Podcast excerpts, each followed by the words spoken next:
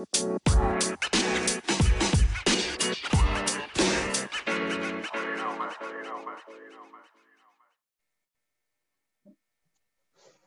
right. What's up, Wayne? This is Wayne Allen. This is a longtime mentor of mine, and um, just going to be talking to him today about a little bit of his experience with tattooing. And uh, he's been doing this 27 years. When did you start, Wayne? Like 92 or something like that? Yeah, October 16th, 1992. Uh, actually did my first tattoo on my mom's birthday. My grandma, my 80 year old grandma was there. She was sitting on the end of the bed. Uh, I think I was gonna be 50. I was just gonna turn 15 years old, like within a month. Yeah, and um, like I know a little bit about your story, I guess you know. So like, uh, but I, I feel like it's just worth talking about. You know, it's like you want me to tell this. You want me to tell my the, the whole the whole story? Yeah, man. If you if you don't mind, I think it'd be cool to share. You know, just like the you know how your your dad kind of got you into the conventions and stuff like that, and how you you were peeking through Good Time Charlie and stuff. yeah, I'll, I'll, I'll break it down for you. Cool, man. Um,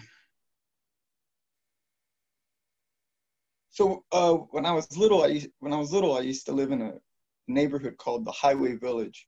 A lot of people think that I grew up in in South Modesto, the barrio, but I didn't.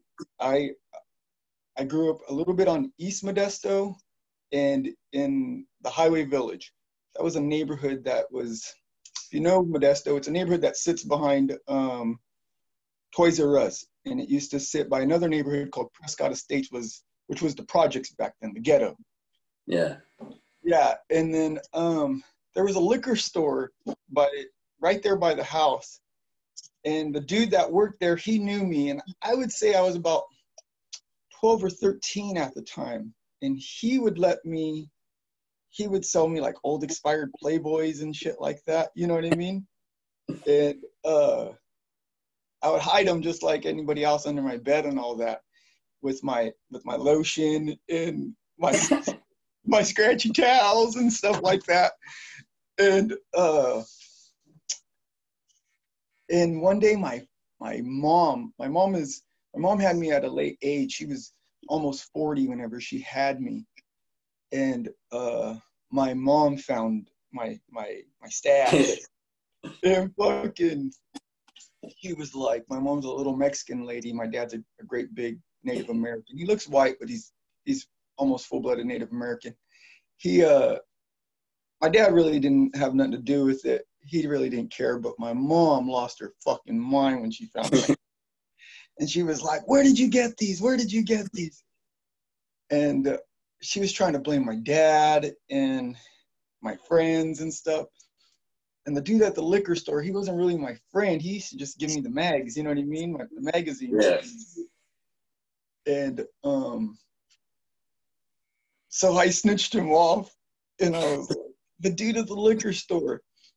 my mom went over there and fucking threw a fit and threw those magazines at him, and it was a fucking mess. It was embarrassing. So, um, and that was like the liquor store right by our house, like in the only store. If you know Modesto, there's a road called Sisk Road, and from like back then there wasn't a Walmart. It was like this orchard. So from Orangeburg all the way to Standiford, even past Standiford, there were no. There was like a there was a gas station way over there on Standiford by the mall yeah. that was the only store. so uh, it kind of put me in a fucked up position. So after like six months, I had I finally went back in there, right? And I didn't say oh, sorry or anything like that. I I went in there for more mags, right? that guy was like, "Man, fuck you." There's a whole point to this story, but that how it connects to my tattoo career. But he was like, man, fuck you, man. You fucking snitch. Your mom came in here. I'll never give you magazines again. So I was like, man, that's fucked up. So he's like, you know what I can give you? I can give you these. And they were Easy Rider magazines. For people don't know what Easy Rider is, those were the, the motorcycle magazines, the choppers, you know? Yeah. And um, they were like old biker nasty magazines, right? Old nasty women. But in the center, some of times sometimes uh, there would be chicks on there without their tops on, you know, with the titties hanging out. Yeah. So he was like, I can give you these. You know what I mean? So fucking, it was like a jab at my mom because he could give me those. They were legal back then. You know what I mean? Even though they had a, a breast or two in them. But in this, in the middle of almost every single Easy Rider magazine, Yeah. were three pages dedicated to tattoos. Mm. And they weren't like tattoos I had seen on the gang members in our neighborhood. Those were all shit. Um, they were like they had like color in them. They were things I had never seen before, you know. Uh, so I had went back over there. I was just like, these are amazing. So I had went back over to that liquor store and I told that dude, uh, "Hey man, you got any more of these?" And then he was Yeah. like, "Yeah, dude, you like those old biker bitches, dude? Yeah, I got hell of them." and I was and I was like, "Man, no, I really didn't care about the girls no more." I was like, "I like these," and he was like, "Oh, tattoo magazines." Man, I Yeah. got a shitload of those. Nobody buys those. I got some from years ago. And he had took me in the back, and sure enough, he had these old fucking scratchy magazine tattoo magazines he had never sold. Wow. And, and they were just the original tattoo magazines, right? He Yeah. had like eight of them. And some of them were like doubled up and all that, you know. And uh, he's like, here, if you like tattoos, you can have these. And gave me a stack of them. And and it blew my fucking mind. It blew my mind. Yeah. that that dude became my friend and started ordering a magazine. He couldn't order the tattoo magazine anymore. I think because it didn't sell or he couldn't I don't know the politics, I was so young. But he could also but he could order a magazine that was called Savage back in the day. Okay. Yeah. A lot of tattoo artists nowadays, they don't even know what that is because everything's on the internet. But there was tattoo, uh, international tattoo or tattoo international, and then there was Savage. Right. Savage had a mix of both. They had girls with their nipples pierced, you know what I mean? Right. They showed clear piercings. It was more of a fucking rebel magazine. You There's know, more your style. more of my style. All the tattoos in there sucked. I didn't know how to tattoo. The ones in Tattoo Magazine, I couldn't even fathom how those were done. But Yeah. in Savage, there was some shitty work in there that I can fucking fuck with. You know what I mean? So, so I became yeah, I became really intrigued with it. and then, um, and then right when my birthday had came around, right? My um, well, what had happened was my cousin Bucky was a lot younger than me, but a lot smarter than me, and he was like, "You want to do those those tattoos? I could make you that a machine like that, right?" Yeah. And I don't know how he knew. it. He'd never been to prison. He was only like twelve, but he had made like a prison tattoo machine for me. There was no internet back then. Nothing Right. like. I don't know how he saw it. He wasn't. He was a. He was just a white little blonde-headed kid, but he made like a, a little tattoo machine. And um, immediately I thought I could do it. Right. All my we were all partying at my mom's birthday one time, and my grandma had came from Colorado. My cousin was there, and one of my cousins was like, "Tattoo me on my butt cheek, do like a skull." So I did like this bull skull with the the sun coming up behind it. It was like the size of a silver dollar, and it was fucking haggard as fuck, right? Oh, it was just horrible. That was the first tattoo I'd ever done, you know. And Yeah. um, after that, I just became addicted to it. And then my mom had asked me, "What do you want for your birthday?" And in the back of tattoo magazines, there was no internet, right? right. In the back of tattoo magazines, there were classified ads. And in the classified ads, it would tell where the tattoo conventions were at, which were illegal at the time in places. And the one of them had said there was one in Vallejo, California, right? And uh, so I told my mom, I want to go to this for my birthday, and we were poor as fuck. That Yeah.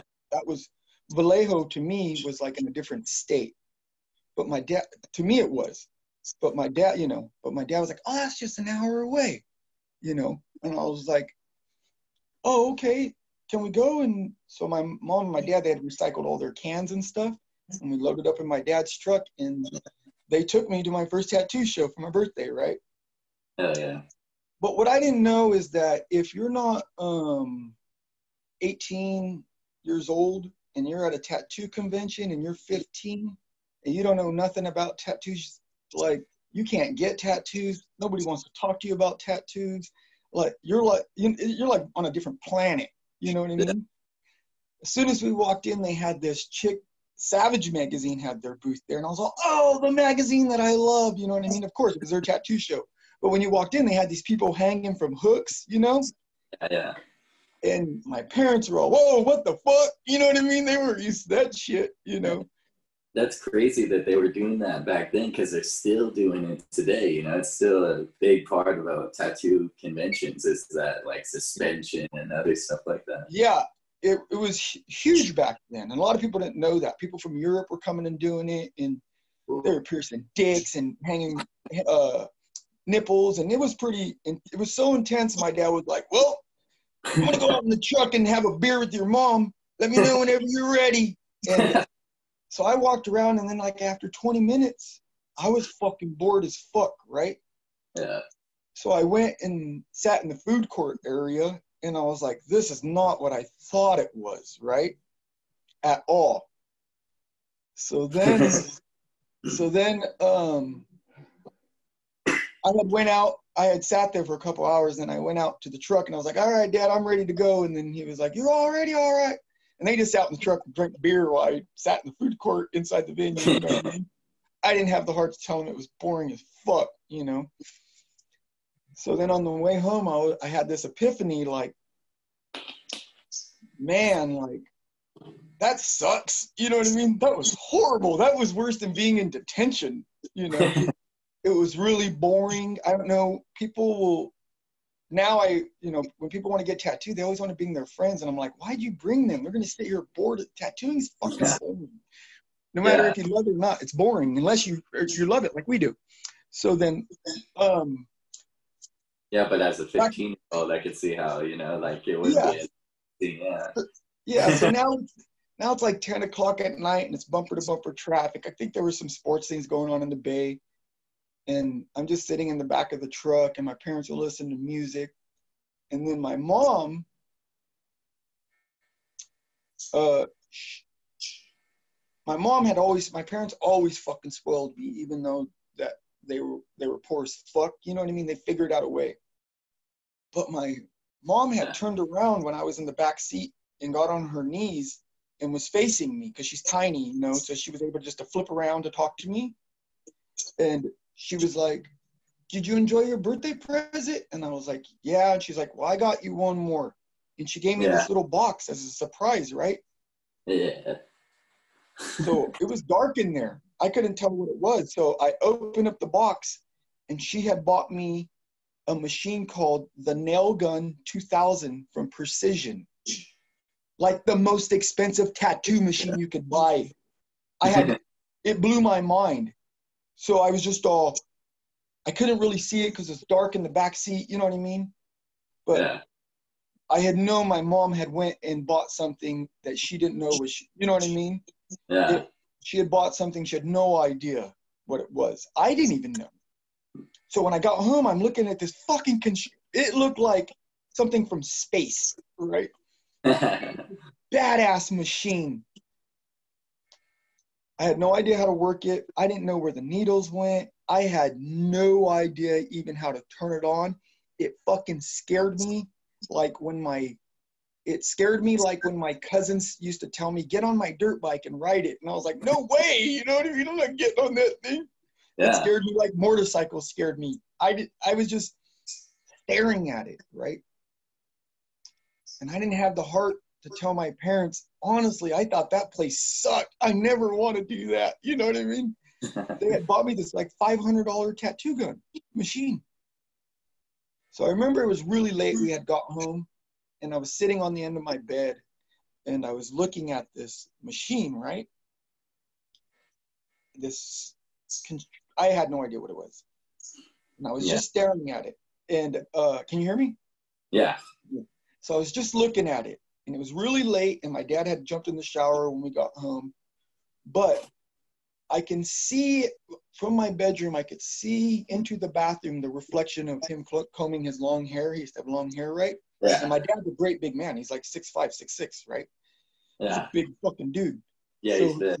Yeah, so he's combing his hair and he can see me and he was like, Hey, how'd you like that tattoo show? That shit was badass, huh? And I was like, Yeah, and he's like, Man, they had them crazy fuckers hanging from hooks. What that fucking shit almost made me throw up. And I was like, Yeah. And then he and then and then he poked his head into my room when my mom wasn't looking and he said something that changed my life. He said, Man, I'll tell you what, son, them tattoo artists get a lot of pussy, huh? And I fucking blew my mind. I didn't even, it didn't even dawn on me. That's where it all started from. You know what I mean? It all started from that. yeah, You know? attracted to the lifestyle. Yeah. So it it all started from these those magazines from the guy giving them to me. You know what I mean? To the Savage magazine. There was still a connection there, you know. So Clicked.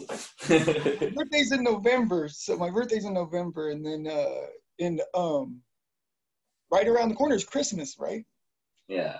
My mom was like, "What do you want for Christmas?" And I was like, I opened up the back of the magazine and I was like, "I want to go to this." It found a classified ad, the San Francisco Tattoo Show, right? Nice. My mom was like, "No, we just went to one." And I was like, "I know, mom, but the machine you got me, it needs like these parts and needles, and we can't. There's no tattoo supplies near Modesto Right. ever. If you wanted a tattoo needle, you had to build it, and you had to find an old timer to teach you build it. And for him to do that, you had to lick his ass for three years before he would teach you how to build it and clean his shop and do his lawn, all that shit, right? I was only Yeah. 15. I wasn't even allowed in tattoo shops, you know? Right. Like, I told my mom, I have to go to this to buy these parts. Like, this thing is pointless. You spent all this money, I can't even use it. I had a, um, on my Christmas break, I would go deliver furniture with my dad because that's what he did. And I would make, so his boss would pay me. So I was like, I'm going to work through Christmas break. I'll have that money and then we can go. It's in between, it was the New Year's tattoo show, right? Yeah. So I was going to have a little bit of money from working with dad and I could buy some parts. I didn't care about the parts or nothing. I wanted to see if dad, I didn't, if dad was right about pussy, right? So I went to the San Francisco tattoo show and it blew my mind. I didn't even notice. It people love tattoo artists. They love them, love them. So I had to ask why. So I'm walking around this show and this time my parents just dropped me off and were like, we're gonna go eat at the wharf and all that. Um and then we're gonna go to my, my grandma lived in San Leandro at the time and then we're gonna go see grandma and stay there. When you're ready, call grandma's house and we'll come get you, right? So they were gonna be in the Bay Area anyways. They dropped me off the show and they go fart around and then go hang out my grandma's and I'm done. Call grandma. So I uh they dropped me off and I started walking around. And I was all, whoa, this is crazy, right? It was a pretty it was pretty it was a lot better than the Vallejo show, right? yeah. And I I noticed that women loved tattoo artists. Every tattoo artist had a couple. Just amazing when you're 15 years old, half naked chicks, right? So then I had asked this tat this this tattoo artist. I had asked him, hey, how, how come you guys get so much girls? You know what I mean? And he said, the tattoo artists are the coolest guys in the world, on earth.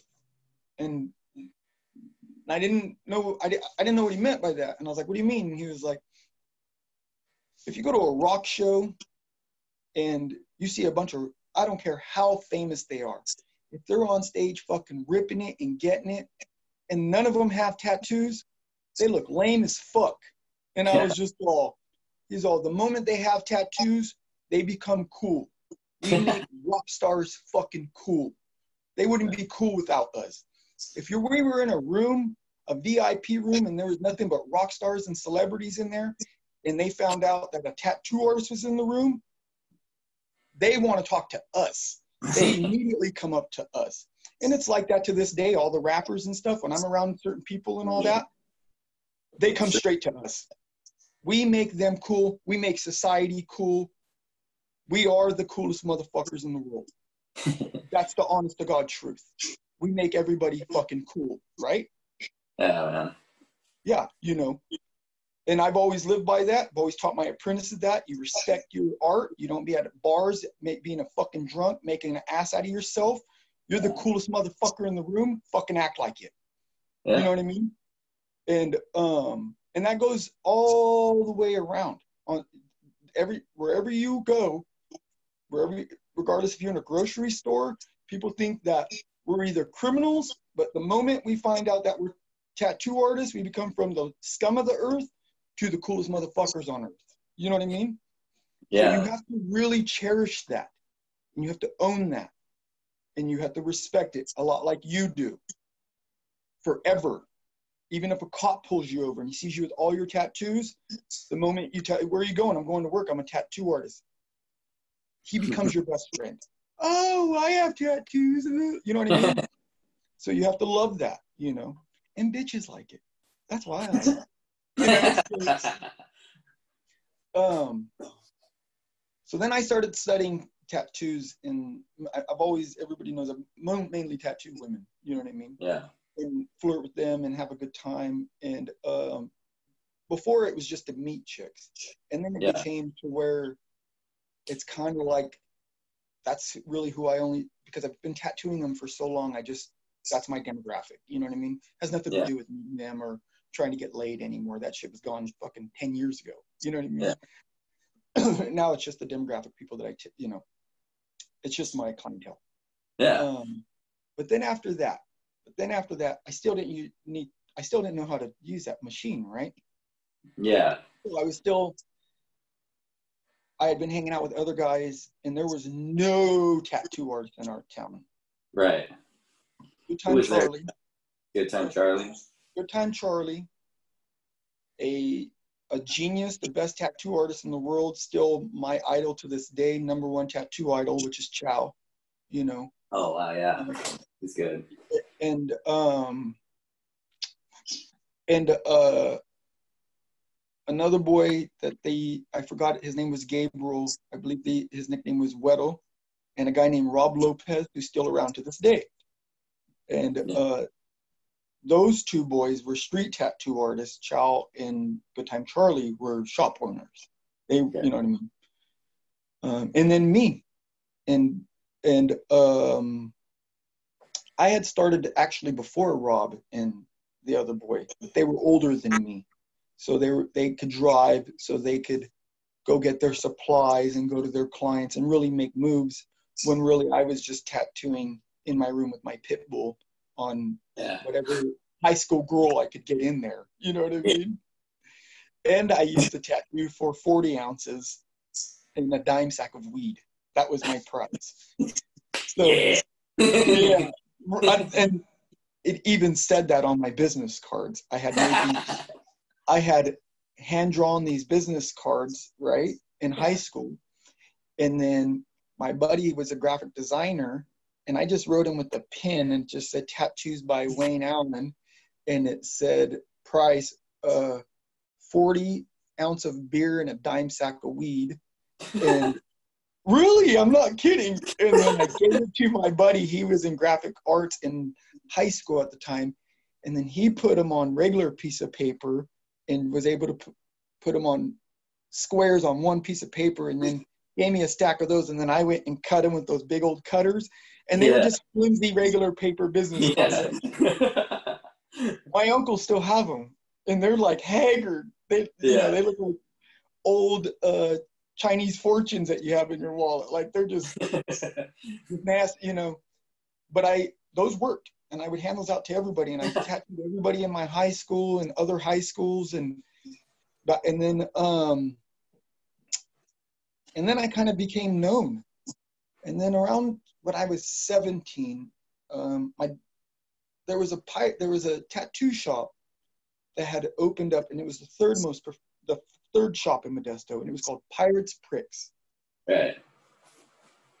When I was younger, End of the Trail was the biggest shit on the block, and they still are. And when you go into End of the Trail, as soon as you walk in that shop, you can make a right, go to the far wall, make a left, go all the way to the back wall, make another left, make another left, and it puts you at this window where the old man tattoos. uh, Yeah. Good Time Charlie tattoos. So when I was younger, I would sneak in there, go all the way around where he couldn't see me, and then Yeah. come up the backside and just kind of stand where he couldn't see me and watch him tattoo. Everything he did, with the exception of the machine he used, I would go home and call up one of my cousins or friends and try it on them. You know what I mean? Yeah. Then I would sneak back in there, and he would always fucking chase me out of there. He would always talk shit to me. He would call me a scratch artist. Right? And then back then, I had no respect because once he was me, me, if you ever never been into End of the Trail, it's the best, it's the most amazing shop on the fucking planet, right? Yeah. It's wallpapered in flash of the best artists ever, artists that are alive to this day, Jack Rudy and and uh and, and Matt Eddie Duke. and- yeah, just badass motherfuckers and Lucky and just amazing artists, right? But I would in the olden days, there's there was pictures, there was signs on the wall that said if you pull your camera out or take any pictures in the shop, they'll break your fucking hands. Camera. Cameras were never, ever, ever allowed in tattoo shops. Number one, because you could still flash off the wall and have a, a dirt bag like me tattooed on you in his bedroom. or you could take a picture. Back then, you absolutely could not know how a tattoo was done. You, you Yeah. can speak about it unless you were in your apprenticeship. You weren't allowed to ever ask, "Hey, what's that?" or "What's this?" or "What?" Never. Those secrets were valuable. Even if you worked to another tattoo artist, you couldn't even ask him what his secret tricks were. Yeah. Everybody was different, you know. All the way from putting a little band in your in your needle, Yeah. you know. All that shit was all that shit was sacred. You know what I mean? Everybody was always like, um, so Yeah. so back then, I didn't know how sacred it was. I just thought they were dicks. You know what I mean? Yeah. I would take um, saran wrap and I would sneak into Good Time Charlie's shop and see a design that I liked, and I would put the saran wrap. And I only did tattoos this big back then, right? Yeah. I put the saran wrap over it, and I would trace it with a sharpie pin, right? Yeah. Put onto it, go home on my bike like this while it was drying, put it down. I'm not kidding. Put it down and, and transfer that. Um, if you put it on a piece of paper, you just flatten out the saran wrap, get a little wet, and it would transfer, and then you could trace it, right? Yeah. Old school fucking tricks, super old school tricks. Yeah. And he would catch me do that and flip out. He Yeah. didn't do tracing paper because it ju- you just couldn't see through it unless there was a light board. And all Right. he, he's smart. He knew people would try to trace it off that. So he would take his designs in gloom with a black background. You know, Yeah. so if you go in there, everything's black. You can't put a tracing paper and just trace it off. doesn't work like that. And he would catch me doing that and fucking flip out, dude. and then Rob Lopez and, and Gabriel, they were like, "You're crazy," right? So then, when I was there, so back then, there was a shop called Pirates, and we had.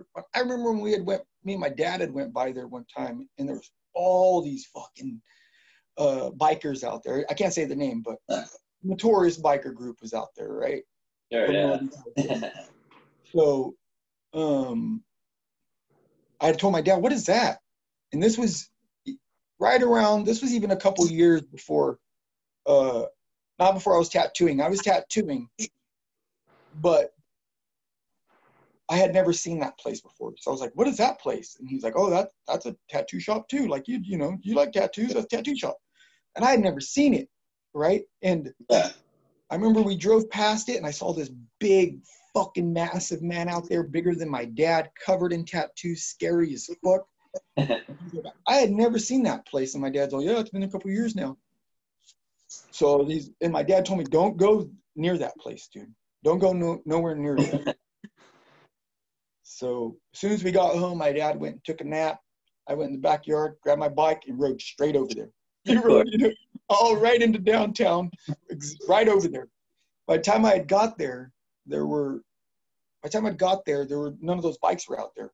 There was just that big dude, right? Yeah. So back then I was kind of cocky. I grew up in a gang neighborhood. I would just start a conversation with you right away, you know. So I went riding right up to him, stopped my bike, and was like, "What's up? What's your name?" And he was like, "What?" I kind of caught him off guard, right? No, but I was intrigued. Like, I thought we were brothers because I do tattoos, and I had only done like maybe 20 tattoos at the time. all shit, and it was all with the homemade tattoo machine, right? Yeah. So then I was like, I do tattoos, right? And he's like, You do tattoos? The fuck, right? so then, um, so then, uh, this is actually before the San Francisco show. This is uh, this is probably in between, in two weeks after the Vallejo show, right? So then, no, this is two weeks before the Vallejo show. So then I was like, yeah, I do tattoos. And then he's like, you do tattoos? And I was like, yeah. And I went to go walk in his shop, right? He's like, whoa, can't come in here, dude. How old are you? And I was like, uh, only 15. And he's like, you can't come in here, dude. Like, he was big, right? And I was like, what's your name? And he's like, Pirate, what's your name? And I was like, uh, I think I had lied to him because my dad had told me not to go over there, right? So, yeah. I think I lied to him about my name because I don't remember saying Wayne or something, right? Yeah. So then I left. And then around the time my birthday at the Vallejo show and all that, I had rode back over there, right? Yeah. And then he was standing out front again. So I had rolled up and I had did this slide thing right at him. And he was like, whoa. And I was like, hey, today's my birthday. Give me a tattoo, right? And he was like, I'm not gonna fucking tattoo. And he's like, I'm not gonna tattoo. Today's your birthday. And I was like, well, it's gonna be in a week, you know? so then he was like, no, man, I, you're fucking crazy, kid, right? And he was covered. He's a scary fucking dude. He's like, no, man, you're crazy. And he was like, today's really your birthday? And I was like, yeah. And he was like, you're a Scorpio? And I was all, no, I'm not a scorpion, right? And I was like, what? I didn't even know what that meant. Yeah. it's November. Your sign, you're Scorpio. You know what the Scorpio sat? And he was trying to explain it to me. I was like, I don't know what that means, right? Yeah. Did I get a tattoo or not? right? like, get the fuck out of here. And I'm trying to remember the timelines, but all this is around the same time. You know what I mean? Yeah. So, so then, so then I left. But I would always stop by and fuck with him and bother him. He never let me in the shop. Yeah. But from that day on, he always called me Scorpio, and it stuck. That became my tattoo name for fucking years. So. Uh... And then he went to prison for like a year and a half, and I didn't see him. And then uh, he was like my the only guy that talked to me about tattoos. Yeah. And I had that one machine that my mom had given me, right? And I had no parts for it, and I had been, been tattooing everybody with my shitty homemade machine. And yeah. now I have a nickname with business cards, and they said Scorp. Uh, they said tattoos by Scorpio for a 40 ounce of beer. You can get in a 10 sack of weed. You can, you know what I mean? And yeah. I was tattooing everybody because there was no tattoo artist back then. You have to remember that. There was, yes. there was three shops with those three guys and then these two other Mexican dudes who just tattooed on the homies on the west side. Yeah. You know? It's crazy how far uh, branding has kind of come and since then, you know, like people were just doing cards and that's crazy, like the internet advertising and everything. So. Yeah, yeah. So I had a nickname, I had cards, and had the shitty tattoo machine and shitty yeah. tattoos. You know, uh, um, people knew, found out my name got around in our small town. Another tattoo shop opened, and it was called Buffalo Bills, right? Yeah. And he was actually friends with Pirate, right? And Pirate was in jail.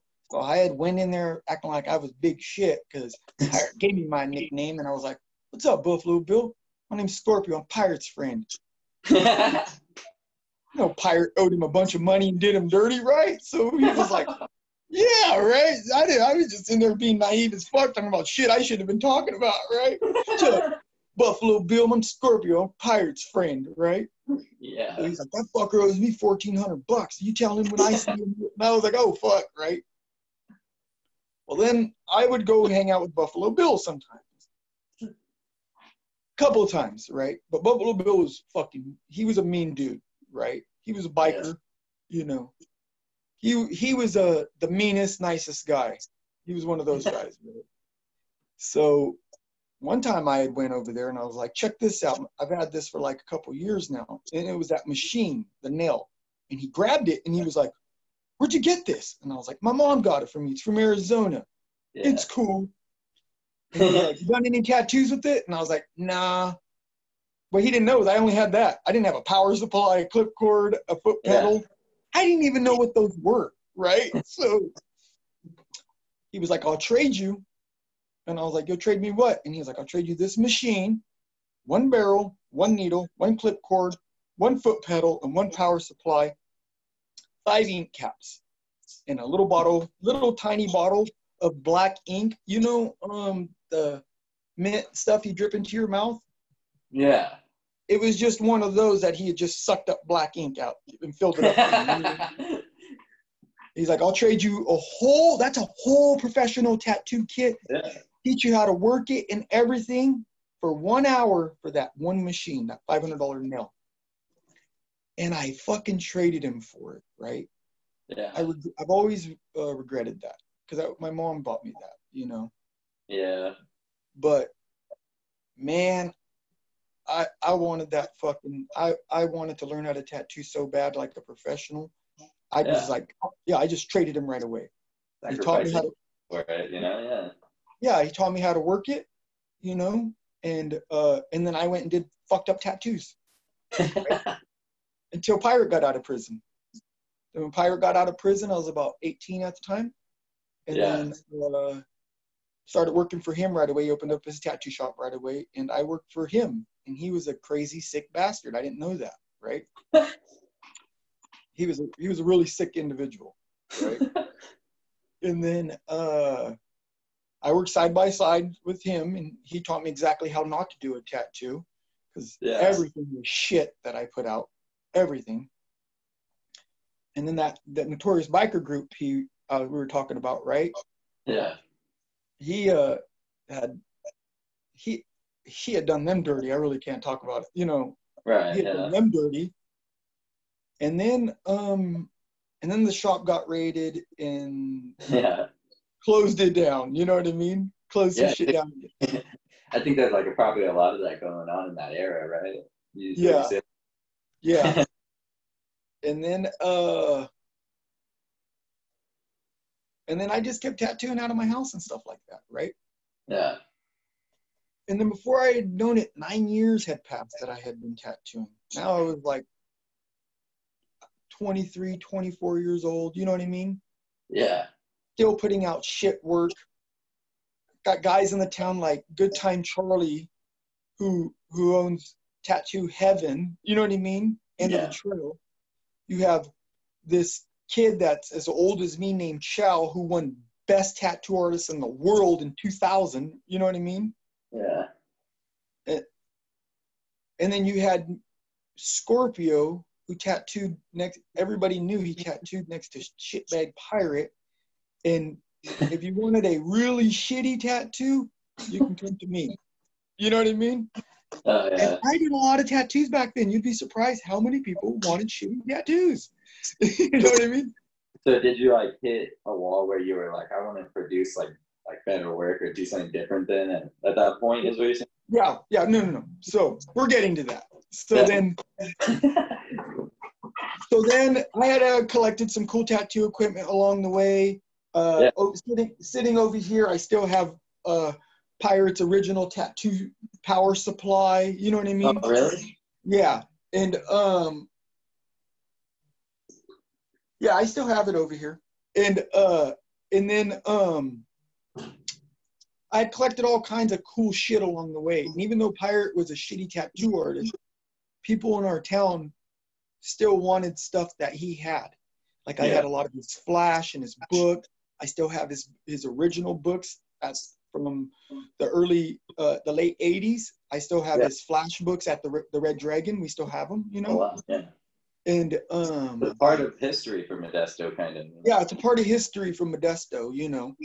And people would still want to get tattooed by me because I used to work next to the notorious pirate. You know what I mean? and um and he would always hype me up oh that scorpio he's the next biggest thing and uh, even though i wasn't So after on my going into my ninth year, I was like, this is horrible. Like, I was just really embarrassed. I would be at concerts or at the mall. I'll tell you another funny story, but I'll be at I'd be at the concerts or the mall, and guys would walk up to me and go Scorpio, and I'd go, "What's up?" And they'd go, "You fucked my arm up, motherfucker!" And I'd be like, "Oh shit!" And I would have to like run out of there, right? I had to learn to fight, all kinds of shit. That's why I, I always hear uh, when we're at the shop back in the day, people would be like, "Oh, Wayne did my first tattoo," and you'd be like, "Did I fuck it up?" yeah, yeah, yeah. So uh, what was funny was um, I'll tell you one of those horror stories. So uh, one time these guys had called me, these West Side boys had called me and said, We're having a house party. yeah. Your tattoo Scorpio will rent you for five hundred dollars for for one day, 24 hours of tattoo. Yeah. and back then that was like a million dollars, right? so I had went to this little duplex house deep in the west side on a road called Colorado, and they had blocked off the kitchen for me and set up the kitchen table so I could do tattoos, right? yeah. But then that house party got packed, and by 11:30 they were shooting guns like in the house and partying, getting fucking crazy, getting crazy in there. Well, I'm trying to do these tattoos, right? So the biggest homie, the biggest guy comes up and he's like, he's the last one, and I'm tired. And it's like, I'd been, I got, got there till five, and now it's like two in the morning. I'd done like eight tattoos, all small ones. His was the biggest one. I said, I'll do yours last because everybody just wanted writing, gang writing. yeah.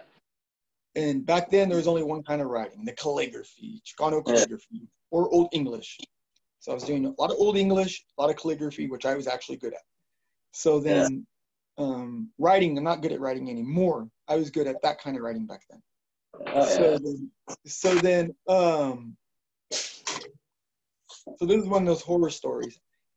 So he wanted really pretty smile now, cry later with the smile now, cry later clowns on them Yeah. that was a big thing back then. Freddy Negrete had invented that. Everybody loved it. It took off, much like roses right now and stuff like that. The nautical star, Yeah. you know, uh, things like that. Um, so I had done the writing really pretty, tattooed it and everything, tattooed the clowns on them, really cool. I was really tired. They were getting me stoned. I didn't smoke weed back then. They were making me take shots. I didn't drink. I was young as fuck. I was like 16 at the time, Yeah. 17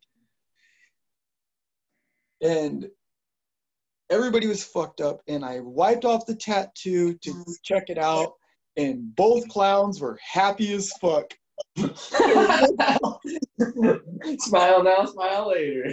yes and i started fucking getting dizzy bro i started getting dizzy and everybody's like that's badass. And nobody had noticed because he was a big guy and one clown was over here and the other one's on the back. And i i had was like i gotta go pee. And i went into the bathroom and i started pacing back and forth like a crazy man right? I was like, oh my God, they're going to kill me. I got to get out of here.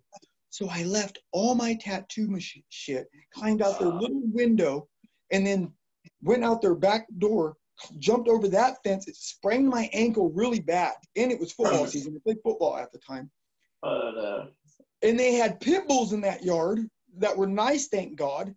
And then I power crawled through all this dog shit in a backyard I didn't even know uh, made it to their side fence and then limped all the way to Martin Luther King in Maze and called my dad at like by this time it was almost four in the morning because it took me like an hour to get out of that backyard. And Yeah. I was thinking they were gonna find me. I was freaking out. So then I call my dad and he picks me. He's like, I fucking told you don't. Fu- I thought you were at home in bed right now, right? where's all your tattoo equipment at, right? So then I was like, just take me home, Dad. And then and then I never heard of those guys again, right? oh, And man. then like two years later, the guy who rented me had, bumps into me at the mall and was like, Scorpio, what's up? And I was like, what's up, dude? And I'm like, my heart was beating really fast. And he, he got back then, tattoos on your face was not a thing. And Yeah. he, this guy had tattoos on his face back then, right? He was fucking scary. He's like, dude, that night was so sick. That was like the sickest house party ever throw. dude, you got so drunk, you left without me paying you, and you forgot all your equipment. Yeah. And dude, I still owe you for that night. And he gave me the rest of his money in his wallet. Yeah. And he never, like, he never said, you fucked up homeboy's tattoo. You know what I mean?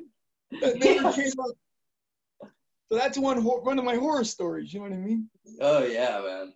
Things like that. And Yeah.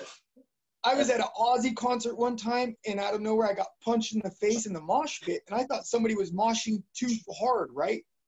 So I'm in this mosh pit, and I get socked right in the face, and I'm like, "Hey, motherfucker! Like, I fucking, you don't do that in mosh pits. Like, keep it friendly, Yeah. but you know." And I looked, and it was this biker dude, and he was at mosh pitting. He had recognized me and was like, "That's the guy who fucked my tattoo up." As soon as he comes around, I'm punching him. So I turn around. He's like, "You fucked my arm up, motherfucker!" And uh, this was two hours away from Modesto, right? So I had to run out of the crowd. I knew exactly who he was. I saw his shitty tattoo. He was right. You know what I mean? yeah. So things like that added up. And then finally, I went into a tattoo shop called Still Smoking. Yeah. And at the time, there had been this graffiti boy who started doing tattoos. Now there was another graffiti boy who was who had just blown up around that same time. His name was Lord Jopa. Right. Is he was fucking amazing. He was doing portraits before anybody, before Bob Tyrrell, before anybody, before anybody was doing portraits. He was doing portraits in '97, before Wow. Kat Von D. Amazing shit, right? Yeah. Well, he had just blown up around that time, around my ninth year, and he he had only been tattooing maybe three years, and he was already doing amazing shit. So that Yeah. made me feel really awful. You know what I mean? That's a good thing though, right? To feel Yeah. awful. Like yeah. that. And then he, and then he, well, I didn't feel good at the time, no, because Yeah. I had been tattooing way longer than him. Nobody would help me. Good time Charlie wouldn't help me. Yeah. I wasn't, Chow didn't even know who I didn't care for me. I was by myself. The guy Right. learned to tat. You know what I mean? Like I didn't have no help, none. So fucking Jopa had came out, and then he introduced another Lord, Lord Sabor, and he was even better than Jopa, right? Yeah. And then he'd only been tattooing two years and was doing amazing shit, as shit as good as Chow, right? So I was like, fuck this, I quit, right? So I had went into that shop and was like, hey, I heard you just started out. You know, you've only been tattooing a couple years. You're doing amazing tattoos. I'm going to stop tattooing. Would you like to buy my equipment or would you like to trade for a tattoo? Yeah. I didn't know he knew who I was. And he was like, Scorpio, you can't quit. You're like iconic in this town. You're our third tattoo artist. Like, Wow. you can't quit. And I was like, oh, he knows me, right? So he's like, man, I remember he used to tattoo at Pirates. And he kind of like knew this little history about me, right? Yeah. So he's like, I'll show you what you're doing wrong. I'll show you what Chow Cho J- So Jopa, and I'll show you. And that was like amazing to me. You know what I mean? Chow had went to the Bay Area and learned how to tattoo, came back, showed Jopa. Jopa showed Sabor, and Sabor was like, I'll show you. And I was like, fuck. So Sabor, I always said Sabor apprenticed me, but he didn't. Apprentice isn't when you go and lick somebody's ass for a couple of years. You know what I mean? He just showed me, right? Yeah.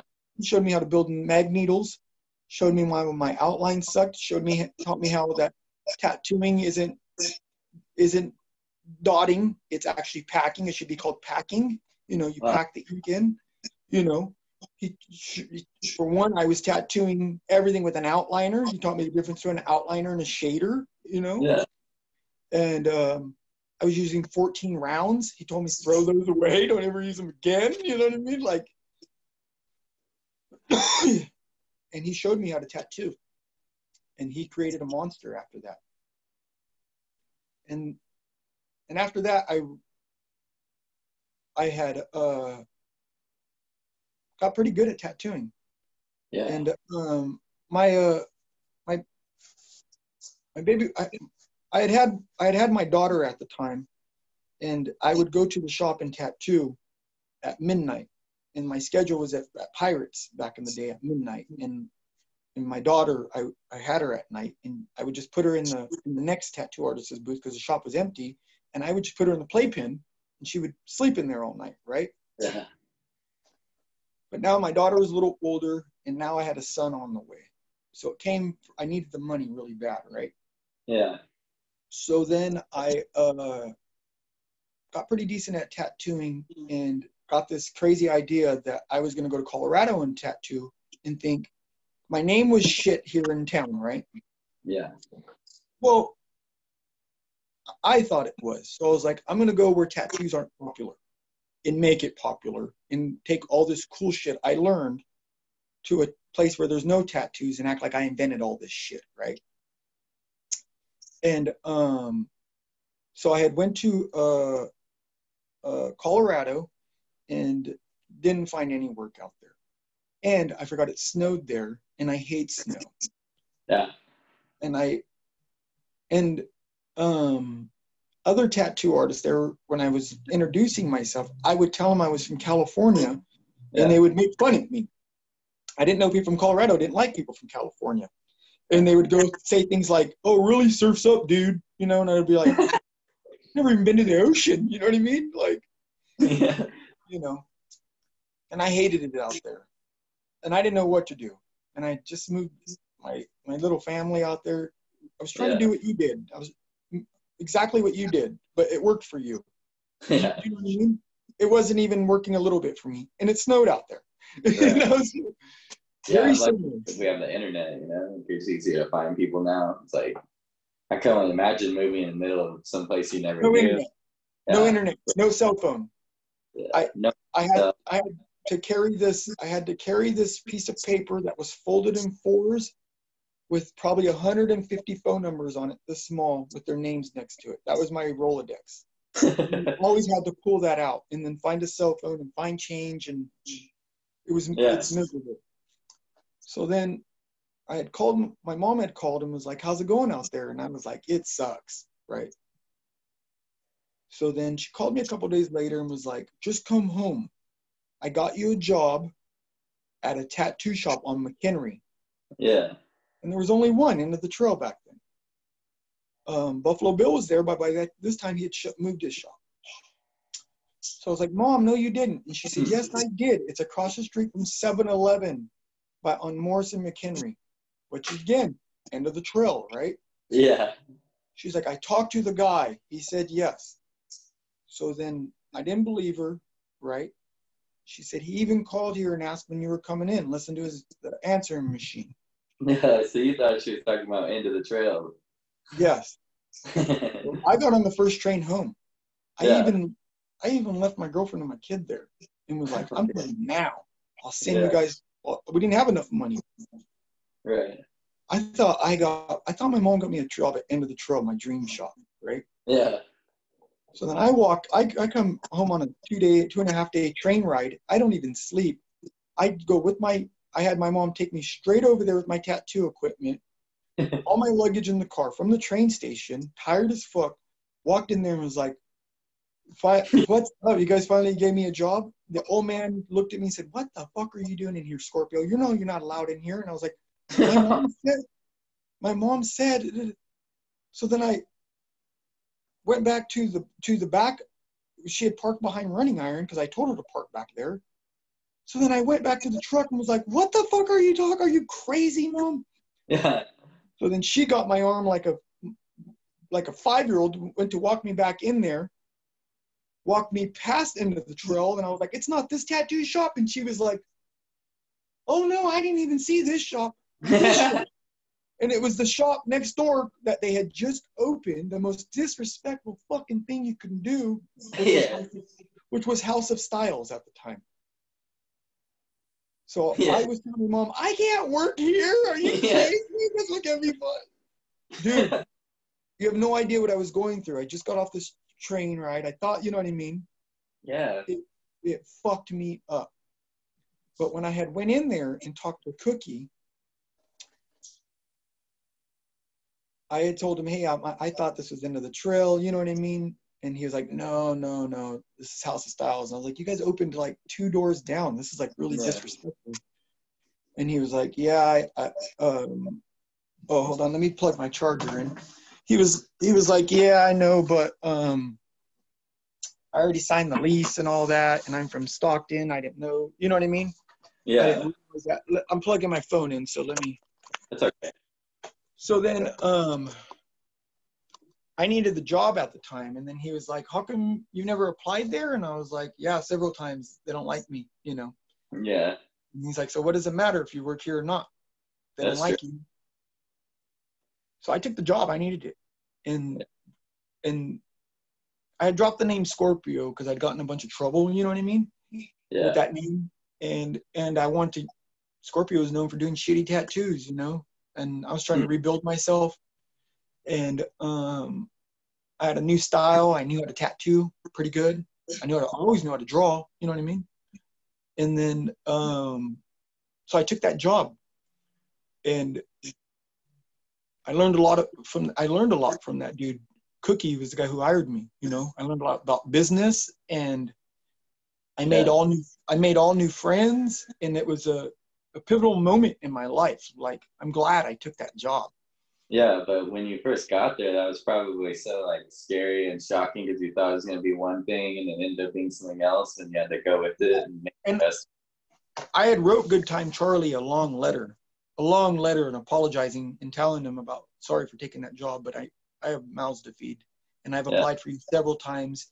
You know who I am. You've known who I am since I was a little boy, and you've chosen to never ever help me.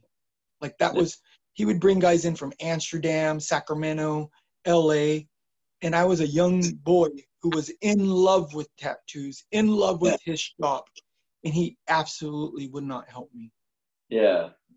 That that why you always had like a? It seems like you always had a soft spot for people that kind of have that similar story. You know, like nobody wants to help them or let them.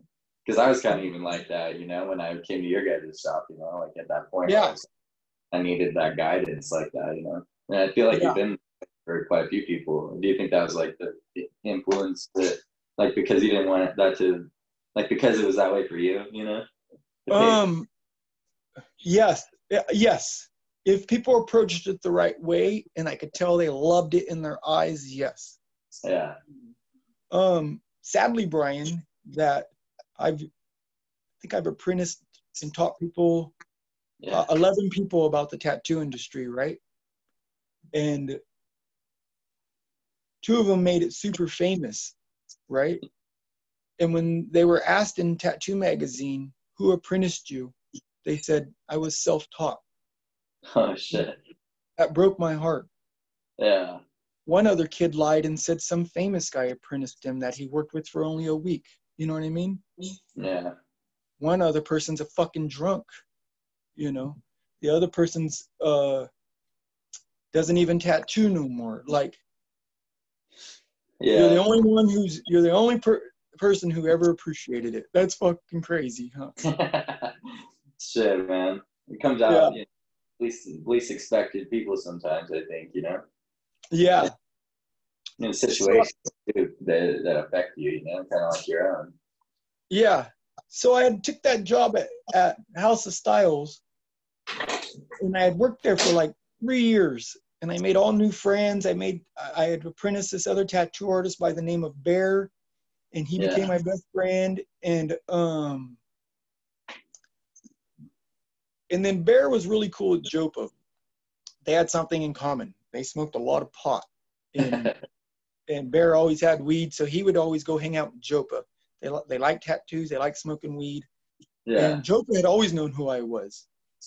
So after a couple years, eh, eh, House of Styles was a was a bong shop, and um, I had made a good name for myself. It was time for me to move on after a couple years. I need to be in a real tattoo shop, you know. And um, Barrett came and said, "Hey, Jopa offered you a job if you want to go," and he was amazing. So I got to go work with Jopa, and Jopa taught me about flow, about the body, about making sure your characters are facing forward, not backwards, making sure everything's proportionate to the body so that it flows down the arm, it flows down the leg. If it's a flat area on the body, you do it Yeah. flat. If it's a bending zone, uh, use it to your, you know what I mean? Yeah. He he taught me about the Japanese style and why it makes sense and why they do it certain ways and why they don't tattoo on hands, necks, feet, sternum. He taught me who Bob Tyrrell was. Yeah. He didn't teach me how to tattoo. The board did that.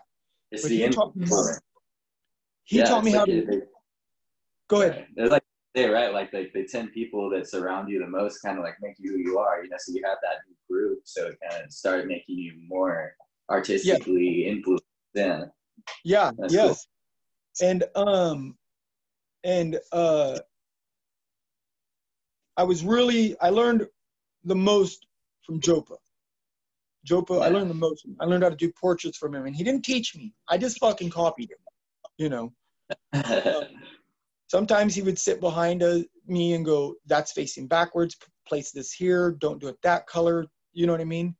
Jopa was just Nice. fucking bad, dude. He was just amazing. Yeah, tattoo. and- then humble enough to be like open like that too. That's cool. You know, it's good to be around people like that. super funny. Yeah, super funny, super cool dude. I, I really enjoyed working with Jopa. And Yeah. he had a he had a shop called Karma Tattoo on McHenry. I was still on the boulevard. And then and then he lost that shop. He had gotten to an argument and we and with the owner and she was like, get the fuck out. And put I had my son was gonna be two at the time. And that really fucked me up. And I didn't have a job and I didn't know what I was gonna do. And I had there, there wasn't a lot of tattoo shops opened at the time. There was still end of the Yeah. trail in Cal. Really not, a- there wasn't any, you know. So I had to go rent this small room in a hair salon, all women hair salon in the back of it with a back entrance. And I Mhm. worked there for two years. And I was really depressed because I wanted to be in a shop. My tattoos were looking really shitty. Um, and uh, I was around my 13th year or something like that, 14th year. Yeah. But what a lot of people don't know is that when I wanted to work at Jopa's shop, I wanted to go in and buy all new tattoo equipment. And um, I had, so I went, I didn't have enough money. So I went and took this side job at Fuzio's uh, to cook their bread in the morning. And um, so that I could buy all new tattoo equipment, you know, and then I was just to quit. And um, I went into their walk-in freezer and and something fell on my head and and broke my back. And it, it really fucked me up for like six months. Are you there?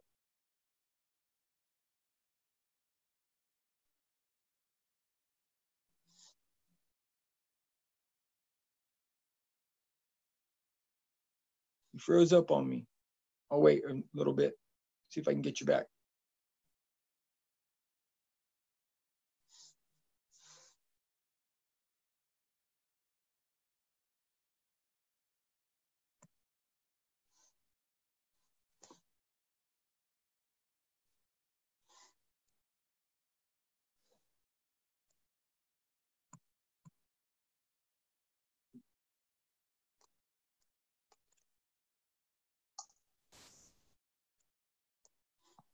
You still on here? Can you hear me? I, yeah, but I can't see you.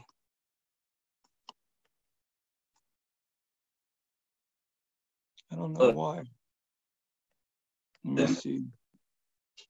You can you see me?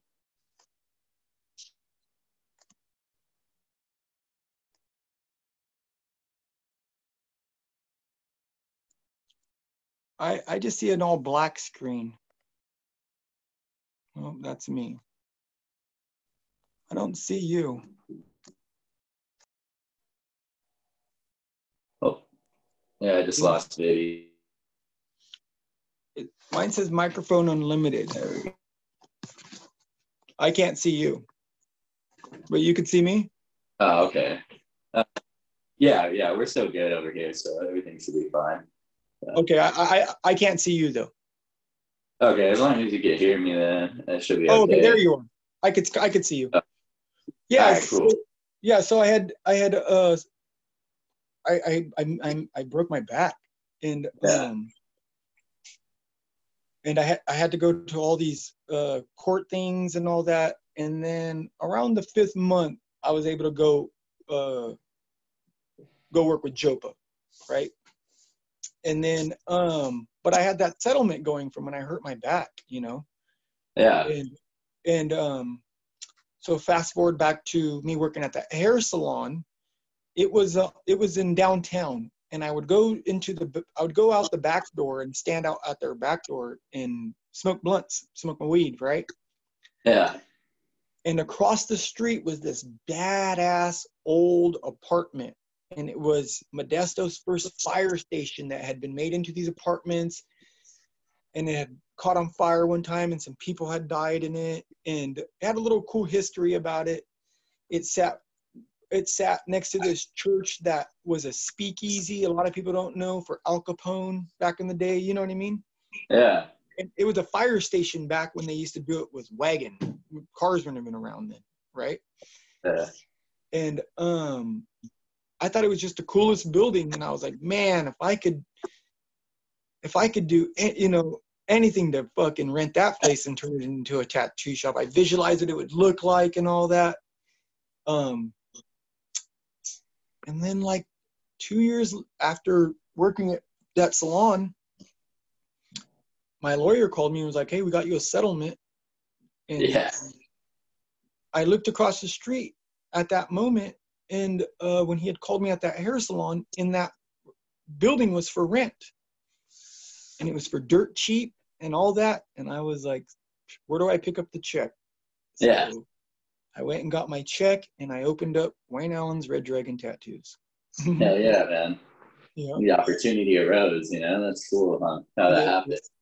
That's Yeah. kind of like when I was looking for this place, it was like, uh, like I, I saw this place. It was just like a perfect little spot, and it was just like every month it seemed like they were posting it for a little bit less and a little bit less, and I was like, I just need to jump on that. Yeah.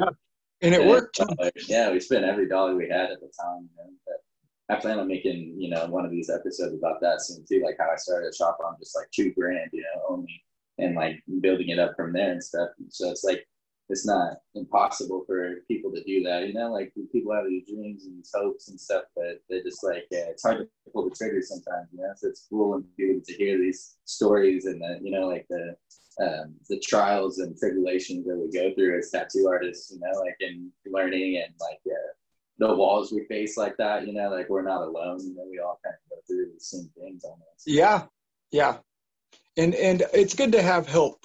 You know, when I all those years when nobody would help me, Yeah, it, I I used to piss me off, dude. You know, especially in, especially in people you look up to and they know you need the help. You know, Yeah. It- look look behind me. My my see all that flash. yeah, My my personal tattoo room is decorated like end of the trail. right, You know, you know so that if people go why, and I was like, that's what I grew up on. yeah, you know, regardless if they don't want to help me or not, I'm not gonna, um, you know, I, I'm not gonna lower what what what influenced me. You know what I mean? yeah, So, um, I uh, I still thought think End of the Trail is the best shop in the world. I would love to own it or work there someday. You know what I mean? Or own a shop like that. You know. yeah, Um, but boy, did they make it hard on me. They talked a lot of shit Yeah. about me growing up. They would say, "Man, Scorpio, yeah, we know Scorpio. His his art shit. He's a scratch artist." They would talk mad shit Yeah. about me. You know. yeah. I remember even when I started, it was like that too. You know, I think the uh, like the tattoo artists feel like hostile, like this is my territory. You know, like I don't want someone stepping in on it or something like that. You know. Yeah. especially like if uh, if they feel like it's easy to squash you down while you're while you're starting, you know, because you're not as good or something, you know what I mean? Instead of lifting you up or whatever, um, then they can, you know, they, they feel like if they do it early on, that's the best time or something, you know, like uh, get rid of you before you have any confidence or skill, you know. But Yeah. it takes a certain kind of mindset to get past the scrutinization that the tattoo industry is going to throw at you, you know, because there's no real room for like people that are like uh, not not strong minded enough, you know, to make it through that. You know, Yeah. it's that way. But Yeah. now it's a little different. I think obviously, you know, it's a lot different now. It's- actually. it's way fucking different because things evolve. But Yeah. yeah, it, it's But way way different. It's like, is it is there good and bad things in the way it's different though, in your opinion? Like, well, yeah, a lot of the, uh, uh, a lot of tattoos that are being done, a lot of these hardcore color portraits and black and gray Yeah. pit portraits that don't offer a lot of foundations. People getting carried away with uh, their smoky smoke effects. You know what I Yeah. mean? Um, all that sh- work is shit.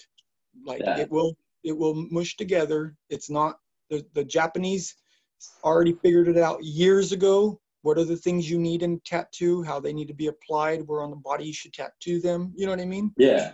So it's Um, like artist that's been working like as long as you have, you know, like that's probably something that you're really interested in, you know, further in your career is like longevity, you know, how long do these tattoos hold up like that too. Yeah.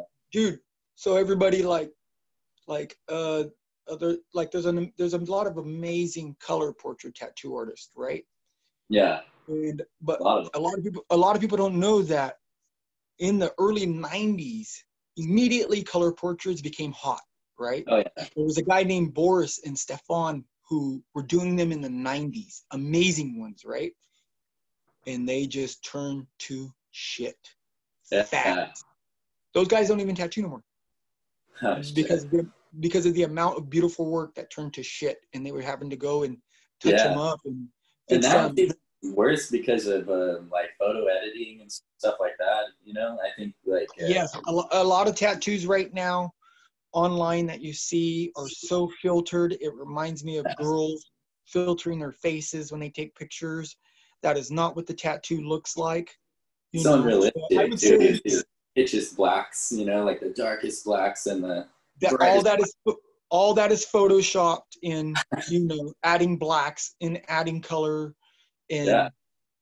and blurring out the background like just take a fucking picture let's see what it really looks like you know what i mean Yeah, and it's almost like if you don't do it though, then it's hard to even like match up online. You know, like your presentation is even like part of it now. Like it's like expected. you have to do it so many so many boys Yeah. are filtering and photoshopping their tattoos you absolutely have to do it yeah in some way and like for me like i try to just at least keep it minimal to where it's like you know like if you're gonna edit it at all try to make it where it actually looks like what it does in real life like you're not over editing to the point where it's like unrealistically you know like contrasts are crazy and shit you Yeah. know Um, yeah so that's one big thing i see that that definitely is negative you know but the positives are cool too because it's so quick like i see people go like two or three years now and they're amazing kind of like the you know Jopa guys and stuff like that you know they have like but there's more content for them to absorb. There's more like they could just youtube like how to do this or that. You know a lot of times you could find stuff like that. It's pretty cool to see.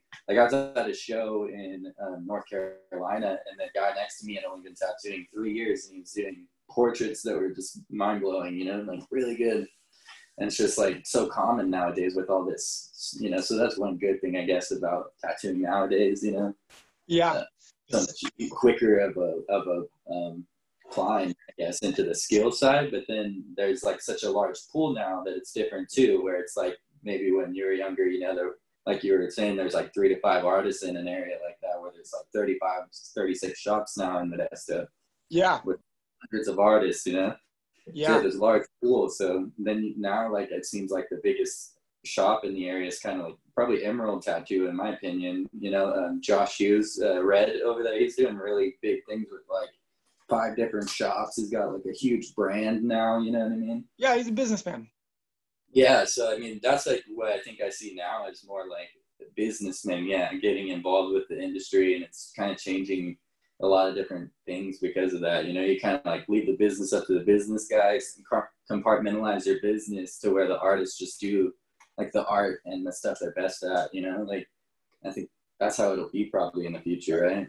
I, yeah, I think with tattooing, this is how I feel. With tattooing, I became a tattoo artist because number one, I was from the streets. I was raised in the ghetto. You know what I mean?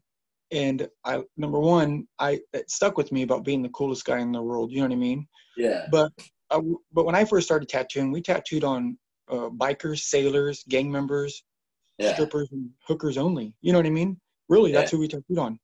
Yeah. And now anybody, everybody, anybody can do a tattoo, and everybody can do a tattoo. And to be honest, I, I tattooed, I tattooed mostly because it was sacred. Now nothing's sacred in tattooing anymore. Nothing, nothing is sacred anymore in tattooing. And That's it's just, true. it, it, it made me fall out of love with tattooing. You know, I have a lot of good advice, you know, for young tattoo artists coming up. Now, I think they got a hold of it, but like I would tell all my apprentices, the Yeah. tattoo artists aren't just the coolest guys in the world. They're human copy machines. If you want Yeah. to learn to do a tattoo, learn how to copy everything, every piece of flash, anything off the internet. If it's cool art and you like it, put a piece of tracing paper over it and Yeah. copy it. And Yeah, definitely. Like that's that's So much.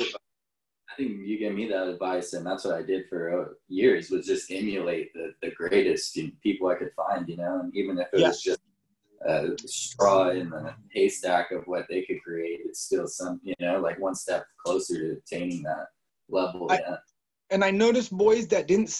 So the the boys that stuck to one style made it famous faster.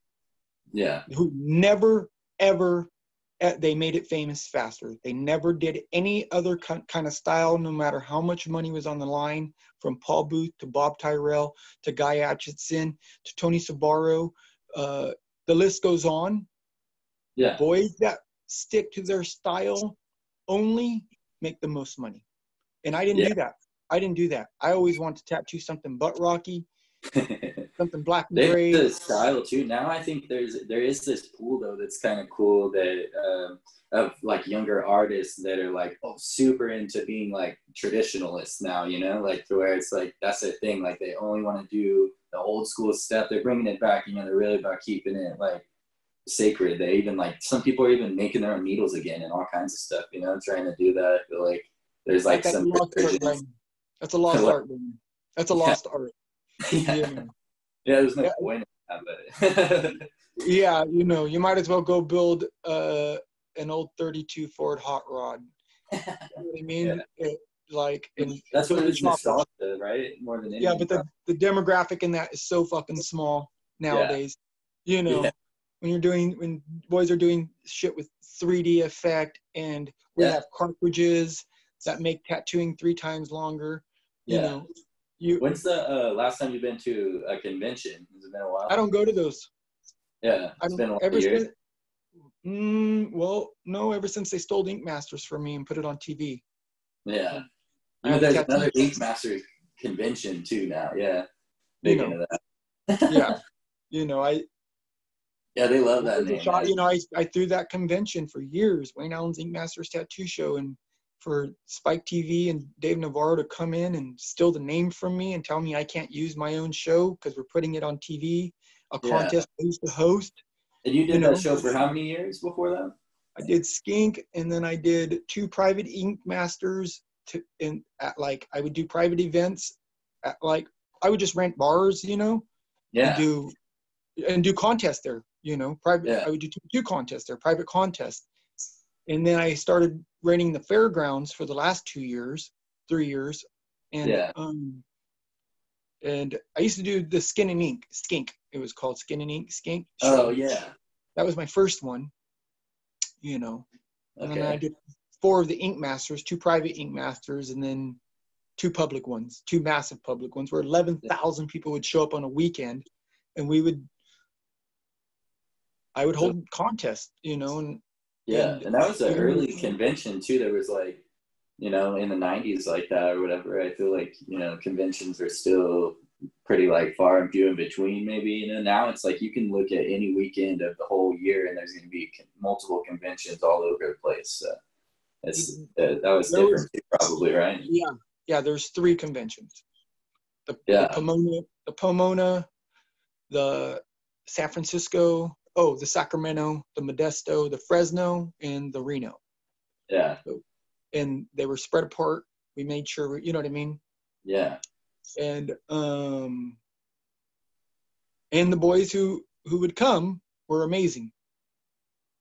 And I was really thankful because what's really fucked up is that all the tattoo shops from the surrounding area, the county, all that, um, they would all show up except for Chow and Good Time Charlie. Yeah. The two people that you know what I mean that I looked up to the most were the were the two people who were like, "Fuck you and your show." yeah, That's yeah. That's, up, huh? that's how it was back then, huh? Like, yeah, I think it's so much different now. Where it's like, how it is. That's probably still how it is now. You know what I mean? Yeah. Some places I think so, you know. I think it's a little less cutthroat though, you know. Like when I go to shows I feel like people are more humble, like willing to kind of share information or even or like just talk and just be nice, you know. Like there's so many seminars to take now too and stuff. You could just spend two hundred dollars and sit with Bob Tyrrell for five hours while he does a portrait and stuff, you know. Yeah, know, like, wasn't like Bob's that. cool. Yeah, Bob's cool. You know what I mean? I hang out with Bob. He's humble as fuck. He's cool Yeah. as fuck. You- he, Bob is fucking cool. That's what's really funny is that the idols in my hometown don't want nothing to do with me, right? but my idols out of the magazine think Bob thinks I'm more famous than he is. You know what I mean? Like that's weird because I'm on TV because my whole because my whole acting thing. You know what I mean? Yeah. you know, and he's cool as fuck. You know what I mean? All Yeah. all of my idols, Paul Booth's cool as fuck to me. Nico, cool as fuck to me. You know, Jack Yeah. Cool as fuck. But my idols from my hometown don't give a fuck. You know what I mean? Yeah, I think maybe the biggest guys like that that you just named though are like past the point of ego, even. You know what I mean? Like they don't need that recognition or they don't need to be better than anybody. They know who they are and where they're at. You know? Okay, I can accept that. I can Yeah. take that into consideration. Yeah. Yeah, you know, like you're always gonna be just competition probably to people in town or something. You know, like in their mind. Yeah. Just like yeah, I feel like once I left town too, like uh, people maybe have been nicer from that area to me, you know, and more accepting and stuff like that. Like been Yeah. able to make better connections from hometown by leaving and making my my name elsewhere and stuff, you know, and like trying to join the bigger circuit and stuff of people that are like traveling and doing these other things, these shows and stuff, you know, it's like a the next level in my mind or whatever. If I could get to that one then then I don't have to worry about, you know, any of my local competition because we're competing globally and stuff at that point, you know? Yeah. Yeah. And I've always thought the the exact different. People would always Oh. go, dude, you don't want to travel and and get in magazines and all that. And I used to always say, I don't give a fuck what the guy in the Yeah. next the next state's doing. Yeah. Like my Um, competition is my competition's right around the fucking corner. I don't care what's going on in this fucking town. You know what I mean? Like Well, that's I'm cool not- too. I respect that a lot, actually. There's like Yeah. a lot of guys that do both too. You know, like I was just listening to a different interview. The guy was talking about how when he's at home, he does all walk-in stuff and just like has like a normal shop that you know does a eight-hour day thing, like a regular shop, street shop kind of deal. And then when he goes to shows, though, he has this like Kelly Dottie style work. You know, like very specific, like dark, like Tim Burton style stuff, and he only does that. when that's he's cool. That's Yeah. cool. So he only he only has his his uh, show style that he does.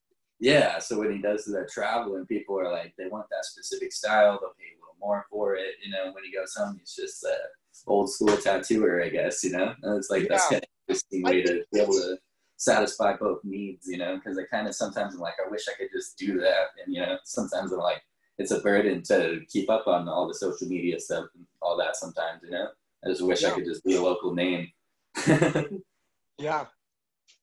but Yeah. there's perks to both, I guess, you know. But so, are you excited to do the convention with me then, man? I think it's gonna be. Yeah, yeah, yeah, yeah. I'm excited, you know. It's been a long time. I think it'd be cool too because you're you're really like a historic artist for the area too, you know, and like you haven't been there so long. It'd just be really cool to have you like in my booth with me too, to kind of like pass the torch almost or whatever, you know.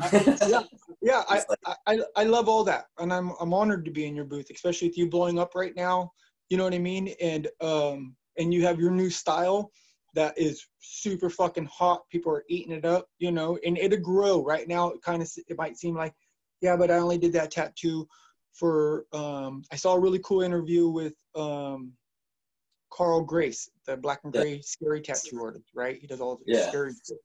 Saw a cool interview with him that I want to share with you. And he was like, if you have a style and you want to be known for that style, he started off his first year, he would just do $100 tattoos for 100 Yeah. bucks, right? And he said, four of those tattoos is what made him famous. That's all. it only took four of those hundred dollar tattoos. Yeah. You know, the other ones he didn't mind he was doing them so cheap because his style was taking off, and now he has three hundred fifty dollar an hour minimum or whatever it is, hundred fifty dollar whatever Yeah. it is. You know? Um, but because he stuck with that style and he damn near was giving it away for free to get it out there, you know what I mean? Yeah. Now, now he gets now he gets Yeah, that's like that's some old Gary Vee type shit, right? Is like uh, jab, jab, jab, right hook, right? You know what I mean? You got to give Yes. value, give value, and then Yes. You ask for something back. You know, then your value is worth enough for them to pay that price you're worth. You know, yeah, yeah, definitely. you know. Really so good. and it- and it and it was really good. You know what I mean? Took four tattoos to get famous. Yeah. know? And and he had dedicated himself that hundred dollar deal, I think, for a year or something like that. It's a good interview, but it, it for for young tattoo artists who I always wish I would have found a style that I loved and just Yeah. stuck with it. You know, but I had to do color stuff and Japanese stuff and Yeah. and um Well, with that location that you put the Red Dragon in, it was like perfect. You know, like it was like you're getting people from everywhere. It's just downtown right there. Um, Yeah. You guys were busy too all the time. I remember. yeah, they always say location, location, location. Never open up your business on a one way street, right? Yeah. and I did, and it blew like it broke every barrier Yeah. You imagine. And you know what I mean? Like on a one-way road with a little parking lot in a little tiny building, and it It was uh, it was like a private clubhouse though. You felt like cool in there, you know, when you go in Yeah. there. There's a vibe, yeah. There's some magic going on, you know. Definitely. yeah, some magic going on. Yeah, The- yeah, I remember getting my first tattoo there, and that's kind of what kind of like, you know, one made me want a tattoo too. It's just like being in that shop, kind of It seeing. felt cool as shit, right? Yeah. Yeah, I just imagine, you know, like this is what you guys do all day. You just sit here and you know you have fun and talk shit and you know like smoke weed and cheers at the end of the day and whatever. You know what I mean? just It's like, that, brain. Just like that. every day. And then when I got in there, that's that's how it was. It was a blast every day. You know. Yeah. But yeah, I think that I think everybody gets to that point, like you were saying, wherever you're like maybe not you face yourself in your own, you know, like you're like I think I could do better than this, you know, and you, you have to demand like higher level of like whatever it is, art or business, you know what I mean? And I was like, I just want to like, spread my wings and learn even more, you know. And I think like everybody gets to that point, and then it's either like fall or, or fly, right? Yeah. At that yeah, point, yeah. No, you just fly. yeah. Yeah. I don't see too many people falling, Brian. I really don't. When people spread their wings, I don't ever see them fall. When people decide to jump and spread their wings, uh, I usually they people take off, dude. Yeah, you just got to go all in, right? Uh, that's You what I got to go That's- all in. Like I give that- I, uh, Jose Martinez was a, from MFA. She was the one that told me, um, like, just give up on regular life. That's how you're gonna become a tattoo artist. You know? Yeah. Yeah. and that's exactly what I did from then on. I, I just stopped trying to get normal jobs on the side or do anything else. Like that's all I focused on, and, Yeah. and that's I such a powerful thing. Yeah, I think the only non-benefit to really being to being a tattoo artist is we don't get um, benefits. You know. Yeah. So, you know, I'm sure there's a union out there. There's private union tattoo unions. You know, Right. but yeah, you just have to take care of yourself, you know, like, uh, yeah, like, cause like, especially like early on when I was like 19 or something, I didn't think about any of that shit, right? And now it's like a dad and everything, and I'm almost 30, you know, I'm like thinking You- differently. I'm like, you, I got you life insurance and stuff, you know. a lot of tat a lot of tattoo artists forget that, and I never ever forgot that. I Yeah. don't have benefits, so I don't eat sugar, right? None. yeah. Um, I don't eat meat, none. And I you exercise, right? A lot is still, yeah, I don't drink uh, milk. I don't drink alcohol. And a lot of people go, man, you're so healthy. And I said, I don't have a choice. I don't fucking have benefits. I'm a tattoo Yeah, artist. I I'm a tattoo artist. uh, one of my uh, guys that I follow on Facebook is like he just got he was won a cool award for like I don't know number six artist ever in the world or something. But then like the next day I saw him put a post up that said he, he sneezed and slipped his his back out. You know, like it don't matter how much money you make if you can't even fucking crawl out of bed. You know, because you're not taking care. You guys take Yeah, care and, and you know, and that's why I'm. That's why eh, I'm consistently training, training. I go to my jujitsu every tonight. I go, you know, Yeah. I I do all my stretching. I I really take care of my body because I don't have benefits, you know. Yeah. Yeah, that's uh, that's true, man. That's really good advice. Like, take care of yourself, right? Yeah. Yes. Take care of your back from what chair you sit on. Don't compromise with the chair. Don't Yeah. compromise. Uh, don't compromise. Uh, uh, um, crossing the body when you tattoo like this. That's a good way to fuck yourself Yeah. up. You want to be right here. You know what I mean? Right here. Yeah. You- all your setup has to be on this side, not on this Yeah. side. You want to be doing this shit. You know. And there's a like lot of uh, like 30 year-ish veterans that are trying really hard on this now. Like uh, Durb Morrison is doing a seminar even where he teaches like how to, you know, preventative like uh, exercises and stuff like that for people. Yeah. Uh, Yeah. I think really smart. And, and now there too, like there's a tattoo like vitamin supplements and all kinds of stuff that people are coming out with. I, I get up and I do all my back stretches. I have one. You know, I have one of those rolling pins, those round ones. Nice, yeah. You know, and I. Do you have one? Uh, but I do some yoga. Yeah, that's what my Go get one of those rolling pins and just roll your back out. Just lay on Yeah. it and roll it out and roll it out, and just like it's a tortilla. And it- it- you won't have back problems. Yeah, and then one of my friends goes to this lady that uses this thing. It looks like a blade almost, and they like scrape it into his muscles, and it looks pretty crazy. It's like fascia uh, uh, massage therapy. Yeah. uh, that shit looks crazy. But he said it's that's like top of the line for tattoo artists too, or whatever. Yeah. but- Yeah, you know, and take care. You take care of your body, your health. You don't see me drinking alcohol. You know what I mean? Uh, I, I, yeah, I remember you used to do what was it? One year on, one year off. yeah, right? for 17 years, for 17 years, when I did drink alcohol, I would drink for 365 days. And then on New Year's, I would stop at exactly midnight and not drink for 365 days. I would smoke weed for 365 days. And then I would, at midnight, I would wait till five, four, three, two, one, take my first shot, and then I would drink for 365 days. That's a lot of discipline, though, man, for like that many years, you know. one year on, one year off, one year on, one year off. But I had to. I had kids, and I'm, I'm a tattoo artist, man. yeah. You know. Yeah, it's been a weird experience having a kid now too. He's three, and like we bring him with us at every convention, all the stuff we do. It's kind of funny hearing you say that about um, Jada, you know, and like Yeah. in the little playpen next to you and stuff. Is Yeah, Yeah, my Cool, daughter was raised in a tattoo shop. You know, both my kids tattooed me when they turned seven. You know, that was a tradition. I always think that you stick with the traditions. Uh, you know, get your apprenticeship.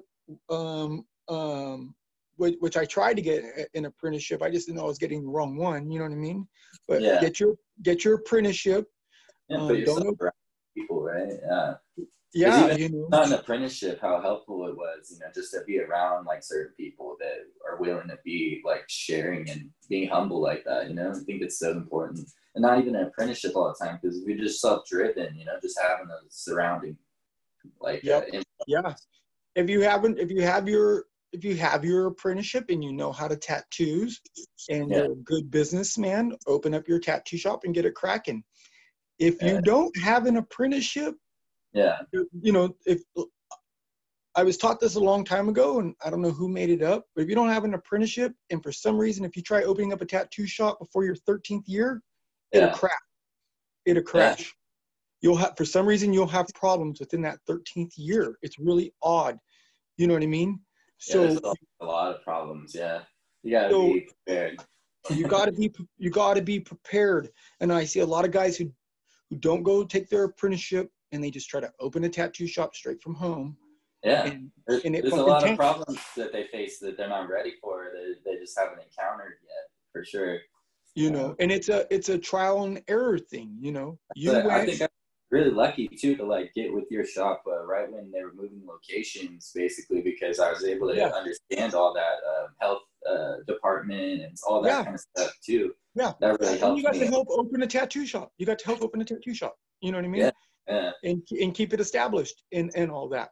But if Um, you've never you know, been there beginning like that, it's really hard. imagine if imagine if you didn't take an apprenticeship Yeah, and you didn't work with the other tattoo artists and all that, and then you tried opening up a shop.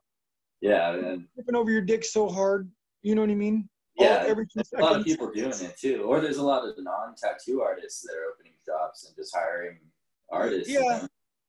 I, I call that the four year plan. know? yeah, definitely, right? There's like a whole chain of them in LA, right? How crazy is it there with tattoo shops? They're owned by famous people. Yeah, they're all like mafia and shit, right? Or something like that. And they're uh, the Mexican mafia, yeah. yeah, Some of like them. And stuff like that. Yeah. In some part of LA, they'll go in and tax you. Yeah. Yeah, but it's like what? It's tattoo shops right next to each other, all the way down Rodeo Drive or something like that, or whatever. The most amazing tattoo sh- tattoo artists in the world work in those shops too. Yeah, Like tattoo artists that aren't even famous, and you go look at their books, and you're like, "Why aren't you famous?" You know? yeah. It's just crazy nowadays, yeah, like how quickly people learn. And these machines too are just so advanced. I think like the newest, uh, you know, machines like the rotary pens and stuff that they're using. Just so cool. Such Yeah. cool shit. Yeah.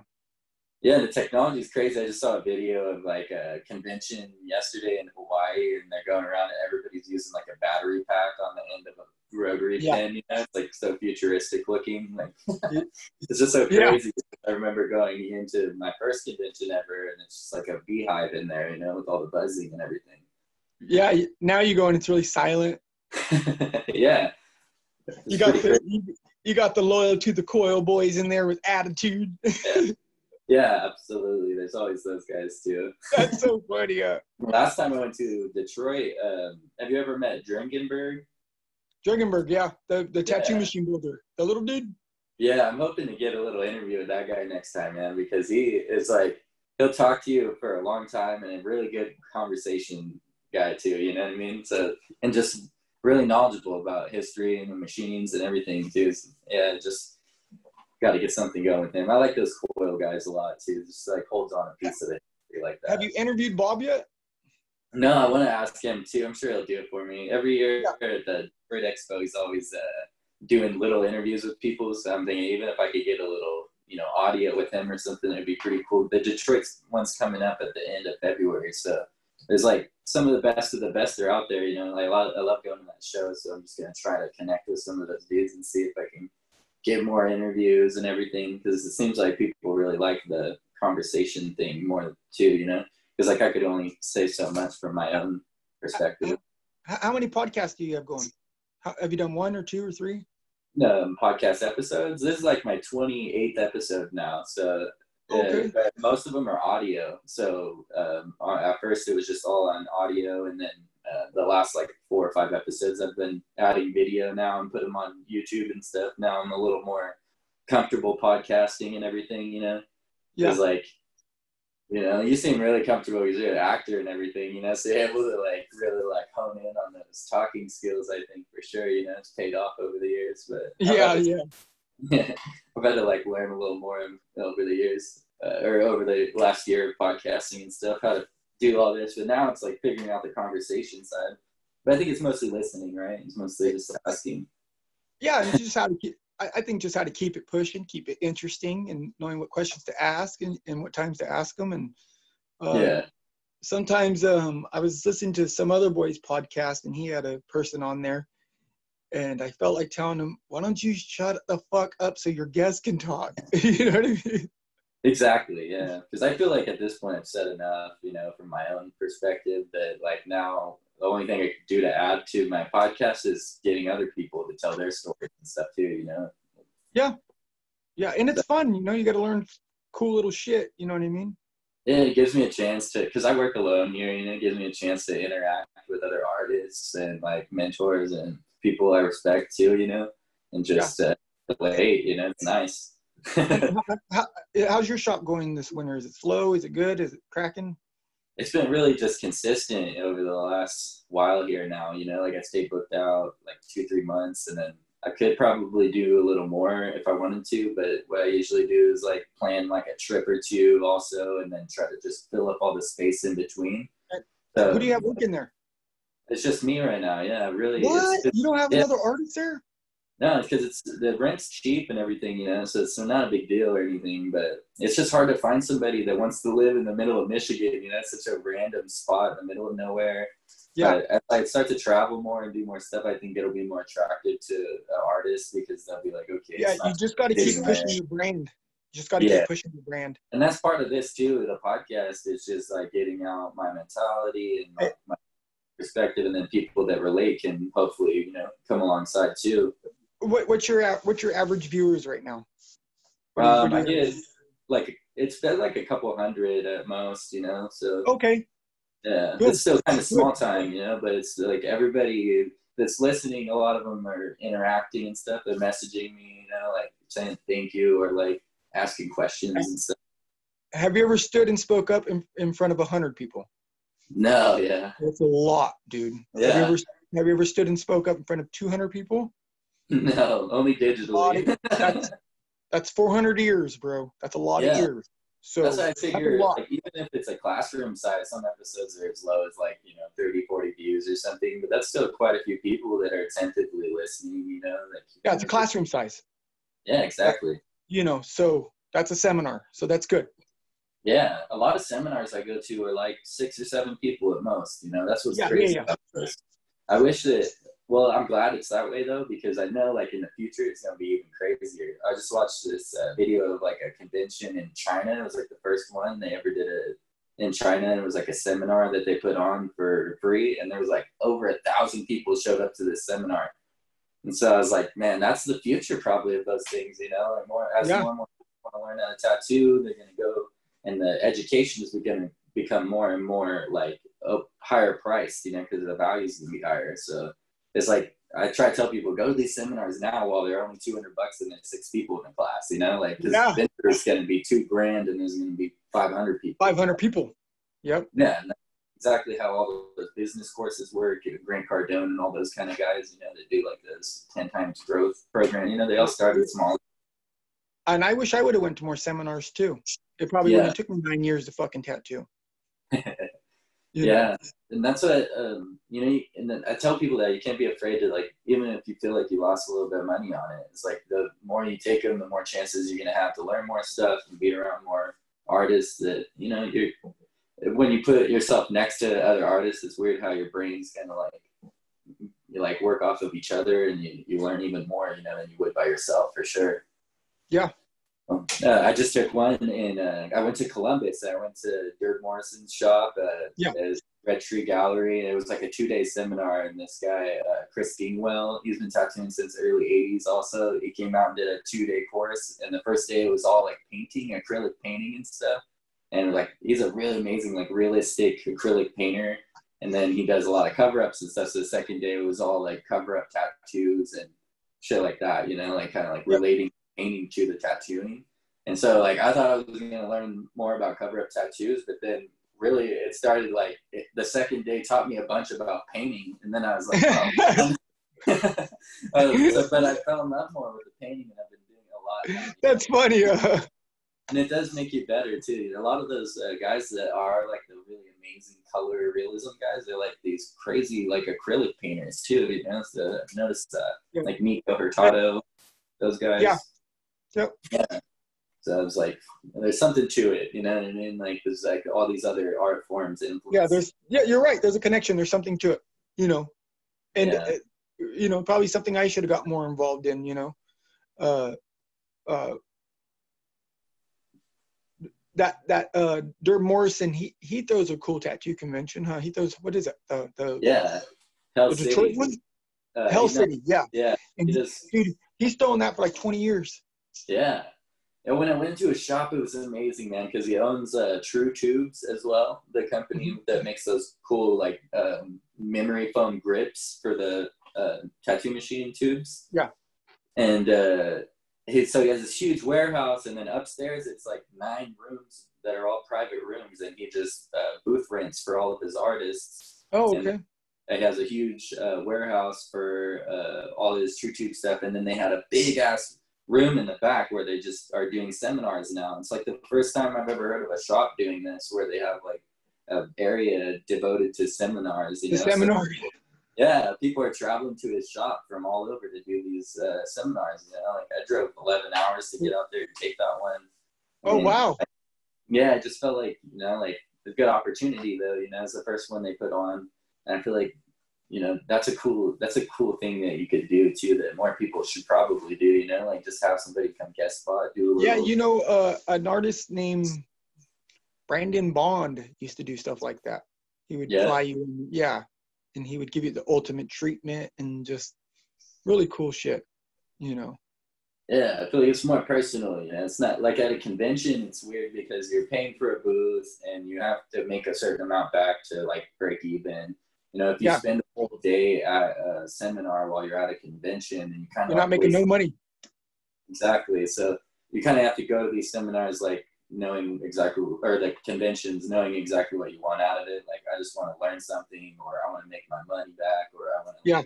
win an award or whatever it is. That's kind of what I've been realizing now. Like especially talking to other artists, they're like, there's a purpose for every uh, convention. You know, it's not always to go and and make money, but sometimes you know there's other Yeah. valuable things you can get out My- of it. My, I think my favorite convention was always the Lady Luck show in Reno.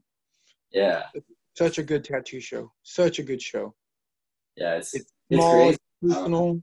It's in the casino. You know, it's really good show. And but they Yeah. used to have a lot of really good seminars there too. Nice. Yeah, the seminars are cool, man. I feel like they're getting bigger. I took a went to the New York tattoo convention too. That was like the biggest one I ever went to. Like three floors in the Hilton in downtown. Was that Uh, was that Paul's show? It, yeah, it's Paul Booth's show. Yeah, yeah. It's a crazy one, man. Yeah, and like he wasn't even there most of the day. I just kept going by his booth and talking to uh, his manager, his lady, or whatever, and stuff, trying to be like, when's he gonna be here? You know, because I knew you're such a big fan. I was hoping to, you know, just rub elbows with the guy for a second or whatever. But he's so popular, you know. It's like if he walks in the room, everybody just clamors around him, kind of. Like Oh, I still I still do that. yeah there you know there's like uh it just seems to be like that whereas that's kind of weird huh like so, sometimes they get to that point like the ink masters are a lot like that when i go to those shows like you you go over and you see them tattooing like the girl that won the last one ryan ashley like there was like hundreds of people around her while she's tattooing some little you know like piece on some I never I've never watched one of those shows. yeah I've never It's seen just- one Master. it's so crazy how you know like it, you could get on that show and yeah like it shows to you know 25 million people or whatever so all of a sudden you're like the You're famous. shit. You're the yeah hot shit. Yeah. and like uh, what happened to Kat Von D you know is what's the craziest shit because she was like the biggest things forever know now she's just like makeup brand and stuff you know it's, it's crazy how things change uh, and how like quickly you know someone could blow up and replace someone else so it's like you never know when your opportunity is gonna come I guess you know you just gotta be prepared right And it's and it, it's it's got to be hard to be known to be known for portraits.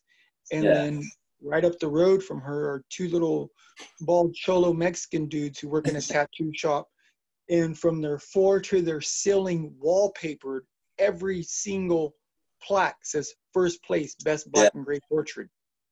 There's so many of those guys too. Is the crazy part when you go to a Yeah. show, it's like every every other booth is full of like just top grade portraits. You know, that's why I kind of have uh, moved away from doing so many portraits or whatever. And that was an interest of mine for a while, but now it's like there's just so many people that that's their thing. That's all they do. When I go to those shows, like I want to have something unique too. You know, that's not like every other booth has like the same pictures almost. You know, like it's all like everyone did like the Avengers or like all the Marvel characters and like Yeah. you know like all the gangsters of the past, like stuff like that, and then famous movie characters, and they're all amazing, like every single one of them. So it's like I want to create something, I guess that's like a little more like out of my heart or whatever, you know, unique instead of just trying to like emulate exactly what I see on paper. Like just create something that's new and like, you know what I mean? I Yeah. know.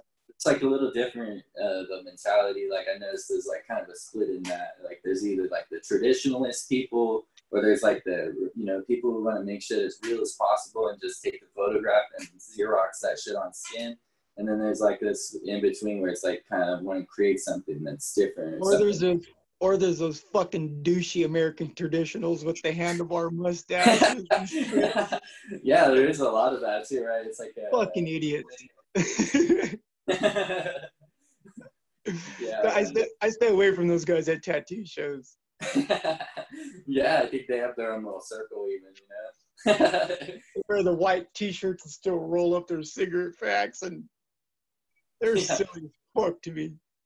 it's like a yeah, like tr- yeah, I don't know what to call them. Yeah, traditionalists. You know, like that's what they're trying to keep it keeping that old school. boo. Are the biggest fucking crybabies when it comes to tattoos. I only use coils. I don't on my own wheels. I, that's my pigment powder. I mixed Right. myself. Like, get the That's fuck what, out you know, of I here. see a lot of that like arguing on um, like some of the groups I'm in with tattoo artists, and it's like, oh, you should only do it this way, or you should only do it that way. But I think it's like whatever works, right? Or like whatever makes it look good in the end and makes the client happy, and right? Or Yes, right Exactly. I think, like to- I think they need to shut the fuck up and let their master artist tell them what, what should, how they Yeah. should do it. It's not their responsibility or their fucking client. You know, go play with your handlebar mustache and shut the fuck up. go lay your big thick 11 round fucking outlines. you know what I mean? And your Yeah. one color packing and keep it simple and keep it pushing. Like, get Yeah, the fuck man. out of here with that. yeah, Don't be yeah. don't be that creative. yeah. So I mean, yeah, that's true though, because there's like a level of like like where it's like oh maybe that's too much too though, where it's not going to hold up over time or any, you know what I mean? But then Yeah. also there's a level where it's too much. There's- like hey, you don't have to stay in 1920, you know? Yes, there is a such thing as making sure that your tattoos are compatible and have longevity and last forever at the most creative value that you have to offer.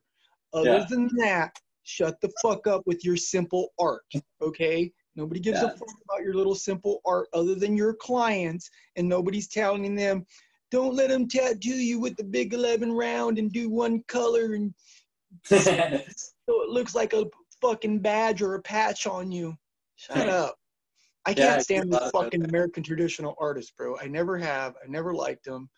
You know, they're fucking pomade in, in their fucking hair. yeah. You know, Yeah, I mean, I could relate, man. I started out with just like all guys out of prison, you know, like uh, this. That's how they all learned, you know, like they made their own machines, like you're talking about. You know, everybody kind of like carved their path. They never, they didn't like have some coattails to follow or anything. You know, I respect that. The there's a different way of, of making your way. You know, it's not. I like fucking devils and demons and skulls with flames. And I like Yeah. my tattoo arts to throw up fucking devil horns whenever you walk past them. You know what I mean? Like, Yeah, I like, I don't like boo boo boo boo. I'm loyal to the coil. yeah, Where's yeah, absolutely, man. Do you, I need some flux for my solder and my needles. the fuck out of here. I can't stand those dudes. Yeah. What? Yeah, definitely. You know, like, and people act like uh, the rotary is like a new tool or something. It's like it's been around. The Rotary was the first tattoo machine. You know what I mean? Like it was the Yeah. prison machine. You know? Yeah, exactly. People Yeah. are crazy. Yeah, yeah, definitely. Yeah, it's like a thing too, though. I think everybody wants to know something that somebody else doesn't know, or something. You know, or they they want to be the wise elder. Yeah, it's like it's you, you know, if we're young, we have to be humble. I think, and like uh, listen to our elders. Though I think you know, and and Hey, there's a you lot. gotta, be care- you gotta be careful too, because your elders can steer you the wrong way. You know what I mean? That's true. Yeah, your elders Yeah. can give you some really fucking bad advice. Mine did. My elders, when I was, you know, the 40, 37 year old man that was telling me about tattoos was telling me how Yeah. to do it. He thought he was giving me good advice, Yeah, but yeah. he wasn't. And, And and sometimes you have to learn how not to do it too, right? I always tell people, yeah, I always tell my apprentices, I'm going to teach you how to tattoo. But when you see things that I do that are that you know are not correct, then don't do it. You just go, well, I know that's not right, so I'm not going to do that. Yeah, I'll do a little bit of what he said about this subject. You know what I mean? yeah, could because some I've always always been aware that there's a better way than what I'm teaching. And Yeah. sometimes young artists can figure it out from themselves. So if I'm trying to teach you something that you know for a fact is not right, just entertain me with you paying attention for a while, take it into consideration and use what you can out of it. You know what I mean? Yeah. But you have to know when to go, well, I know that's not right. you know what I mean? yeah, that's that's true, man. That's good advice for anybody too. Like just and for you know like when they're listening to anybody, just to be able to to yeah decipher when and when it's not like the greatest piece of advice, or if they maybe have a better route to it. You know, it's not it's not impossible for them to find that out. That's true. Man, yeah. It's like a really good conversation, though. I really appreciate everything. Yeah, no problem, bro. Um, I, I, I actually have to close it. Uh, yeah. I got I got my lady out here waiting. Uh, yeah. Waiting and stuff. But I really appreciate I really appreciate you uh, having me on this. I don't I don't know I don't even know where to see this or where to I don't I you know what I mean. I'm not a podcast guy. You know. I so, yeah, but, uh, I really appreciate you giving me your time, you know, and just telling the story a little bit. Everybody's gonna really appreciate it. So, uh, you know, I'm looking forward to working with you again, man. When I come out there, That's, Uh, yeah, we'll have fun at the what what, and I'm and I'm you're excited about me being there. I'm excited about you being there because your new style is, is working, and yeah. although you're not, although you're not uh, putting out tons of work right now, it's right. you, you have to remember Bob tattoos at his house, but he tattoos one style that takes him all over the fucking world. You know what yeah. I mean? So yeah. uh, don't worry about right now if you're not putting out. Just stick with your style. Maybe do what that guy said about you have your show style. You know what I mean? Yeah. You have your show car, and then you have your car you drive around town. You know what I mean? it makes so, sense yeah, you know. You got to pay the bills, but you know, like there is like a yeah, there's like another level you could get to with branding like that. I think for sure on a global scale. Yes. Yes. Yeah. You know. So I'm working on it, man. Yeah. I know, and I know it's hard. It, has got to be hard to stick with one style and and stuff, but you, you can't abandon it because it it it's hot. It sells. You know what I mean? Yeah. So, um, I would put out a little bit more of those iPad drawings that people are doing these days. Oh yeah. You know, I I'm noticing that the boys that are doing the iPad drawings and and stuff like that. Yeah, put the art out. Yeah, they're really making the most money. You know, yeah. so I would bang out a lot of those watercolor designs that you have, but on an iPad and really just yeah. push those. You know. Yeah, that's how I design everything too. I feel like it's the best way now. You resize everything so easily and stuff. You know. Yeah. So just I would I would just put out a, a lot more, um, a lot more of your drawings in that style to really give it a good push, you know. Yeah. So. Yeah. All right, I will do that. Because if you're like, I don't have any tattoos to show, yeah, but you have that cool fucking drawing you did on your iPad last night. Yeah, that's true. Shove that shit down their throat, you know. Right. That's my, that's my advice. Always shove that style down their throat, you know. So that's that, that, that those boys make the most money and, and have longevity in the career in this career. Yeah, and that's just how it is now too, right? Like as you as it goes forward, everyone's just going to get better and better. The level's going to get higher and higher, and so like if you're not a specialist, it's like it's going to be down here while everyone else is. And you need to be a, first. You need to become a specialist, and then you need to become a. It should only take you about seven years to master that style, and yeah. then before you know it, you have a style that's mastered completely. You just got to put the time in. Yeah, it's like Bruce Lee says, right? Like it, he doesn't fear the man who knows a thousand kicks, but the man who's practiced one kick a thousand times. Yes, exactly like that. Yeah, exactly hell yeah. Like that. You that's know, a good, so, good. I think that's a good, really good way to end, actually. okay. yeah. Okay. All right. Well, I appreciate you, and um, I hope this gets a lot of good views, and I hope you do great. I can't wait to see you. I love you. Love you and too, I man. wish you the best of luck you always get me in a good mood. I'm looking forward to this week now. Appreciate everything. And not only that, you have the coolest tattoo shop name on this in in in the world, so that's cool. yeah, yeah. I wish you the Second best of luck, and I love wait, you. Wait. Love you. All right, bro.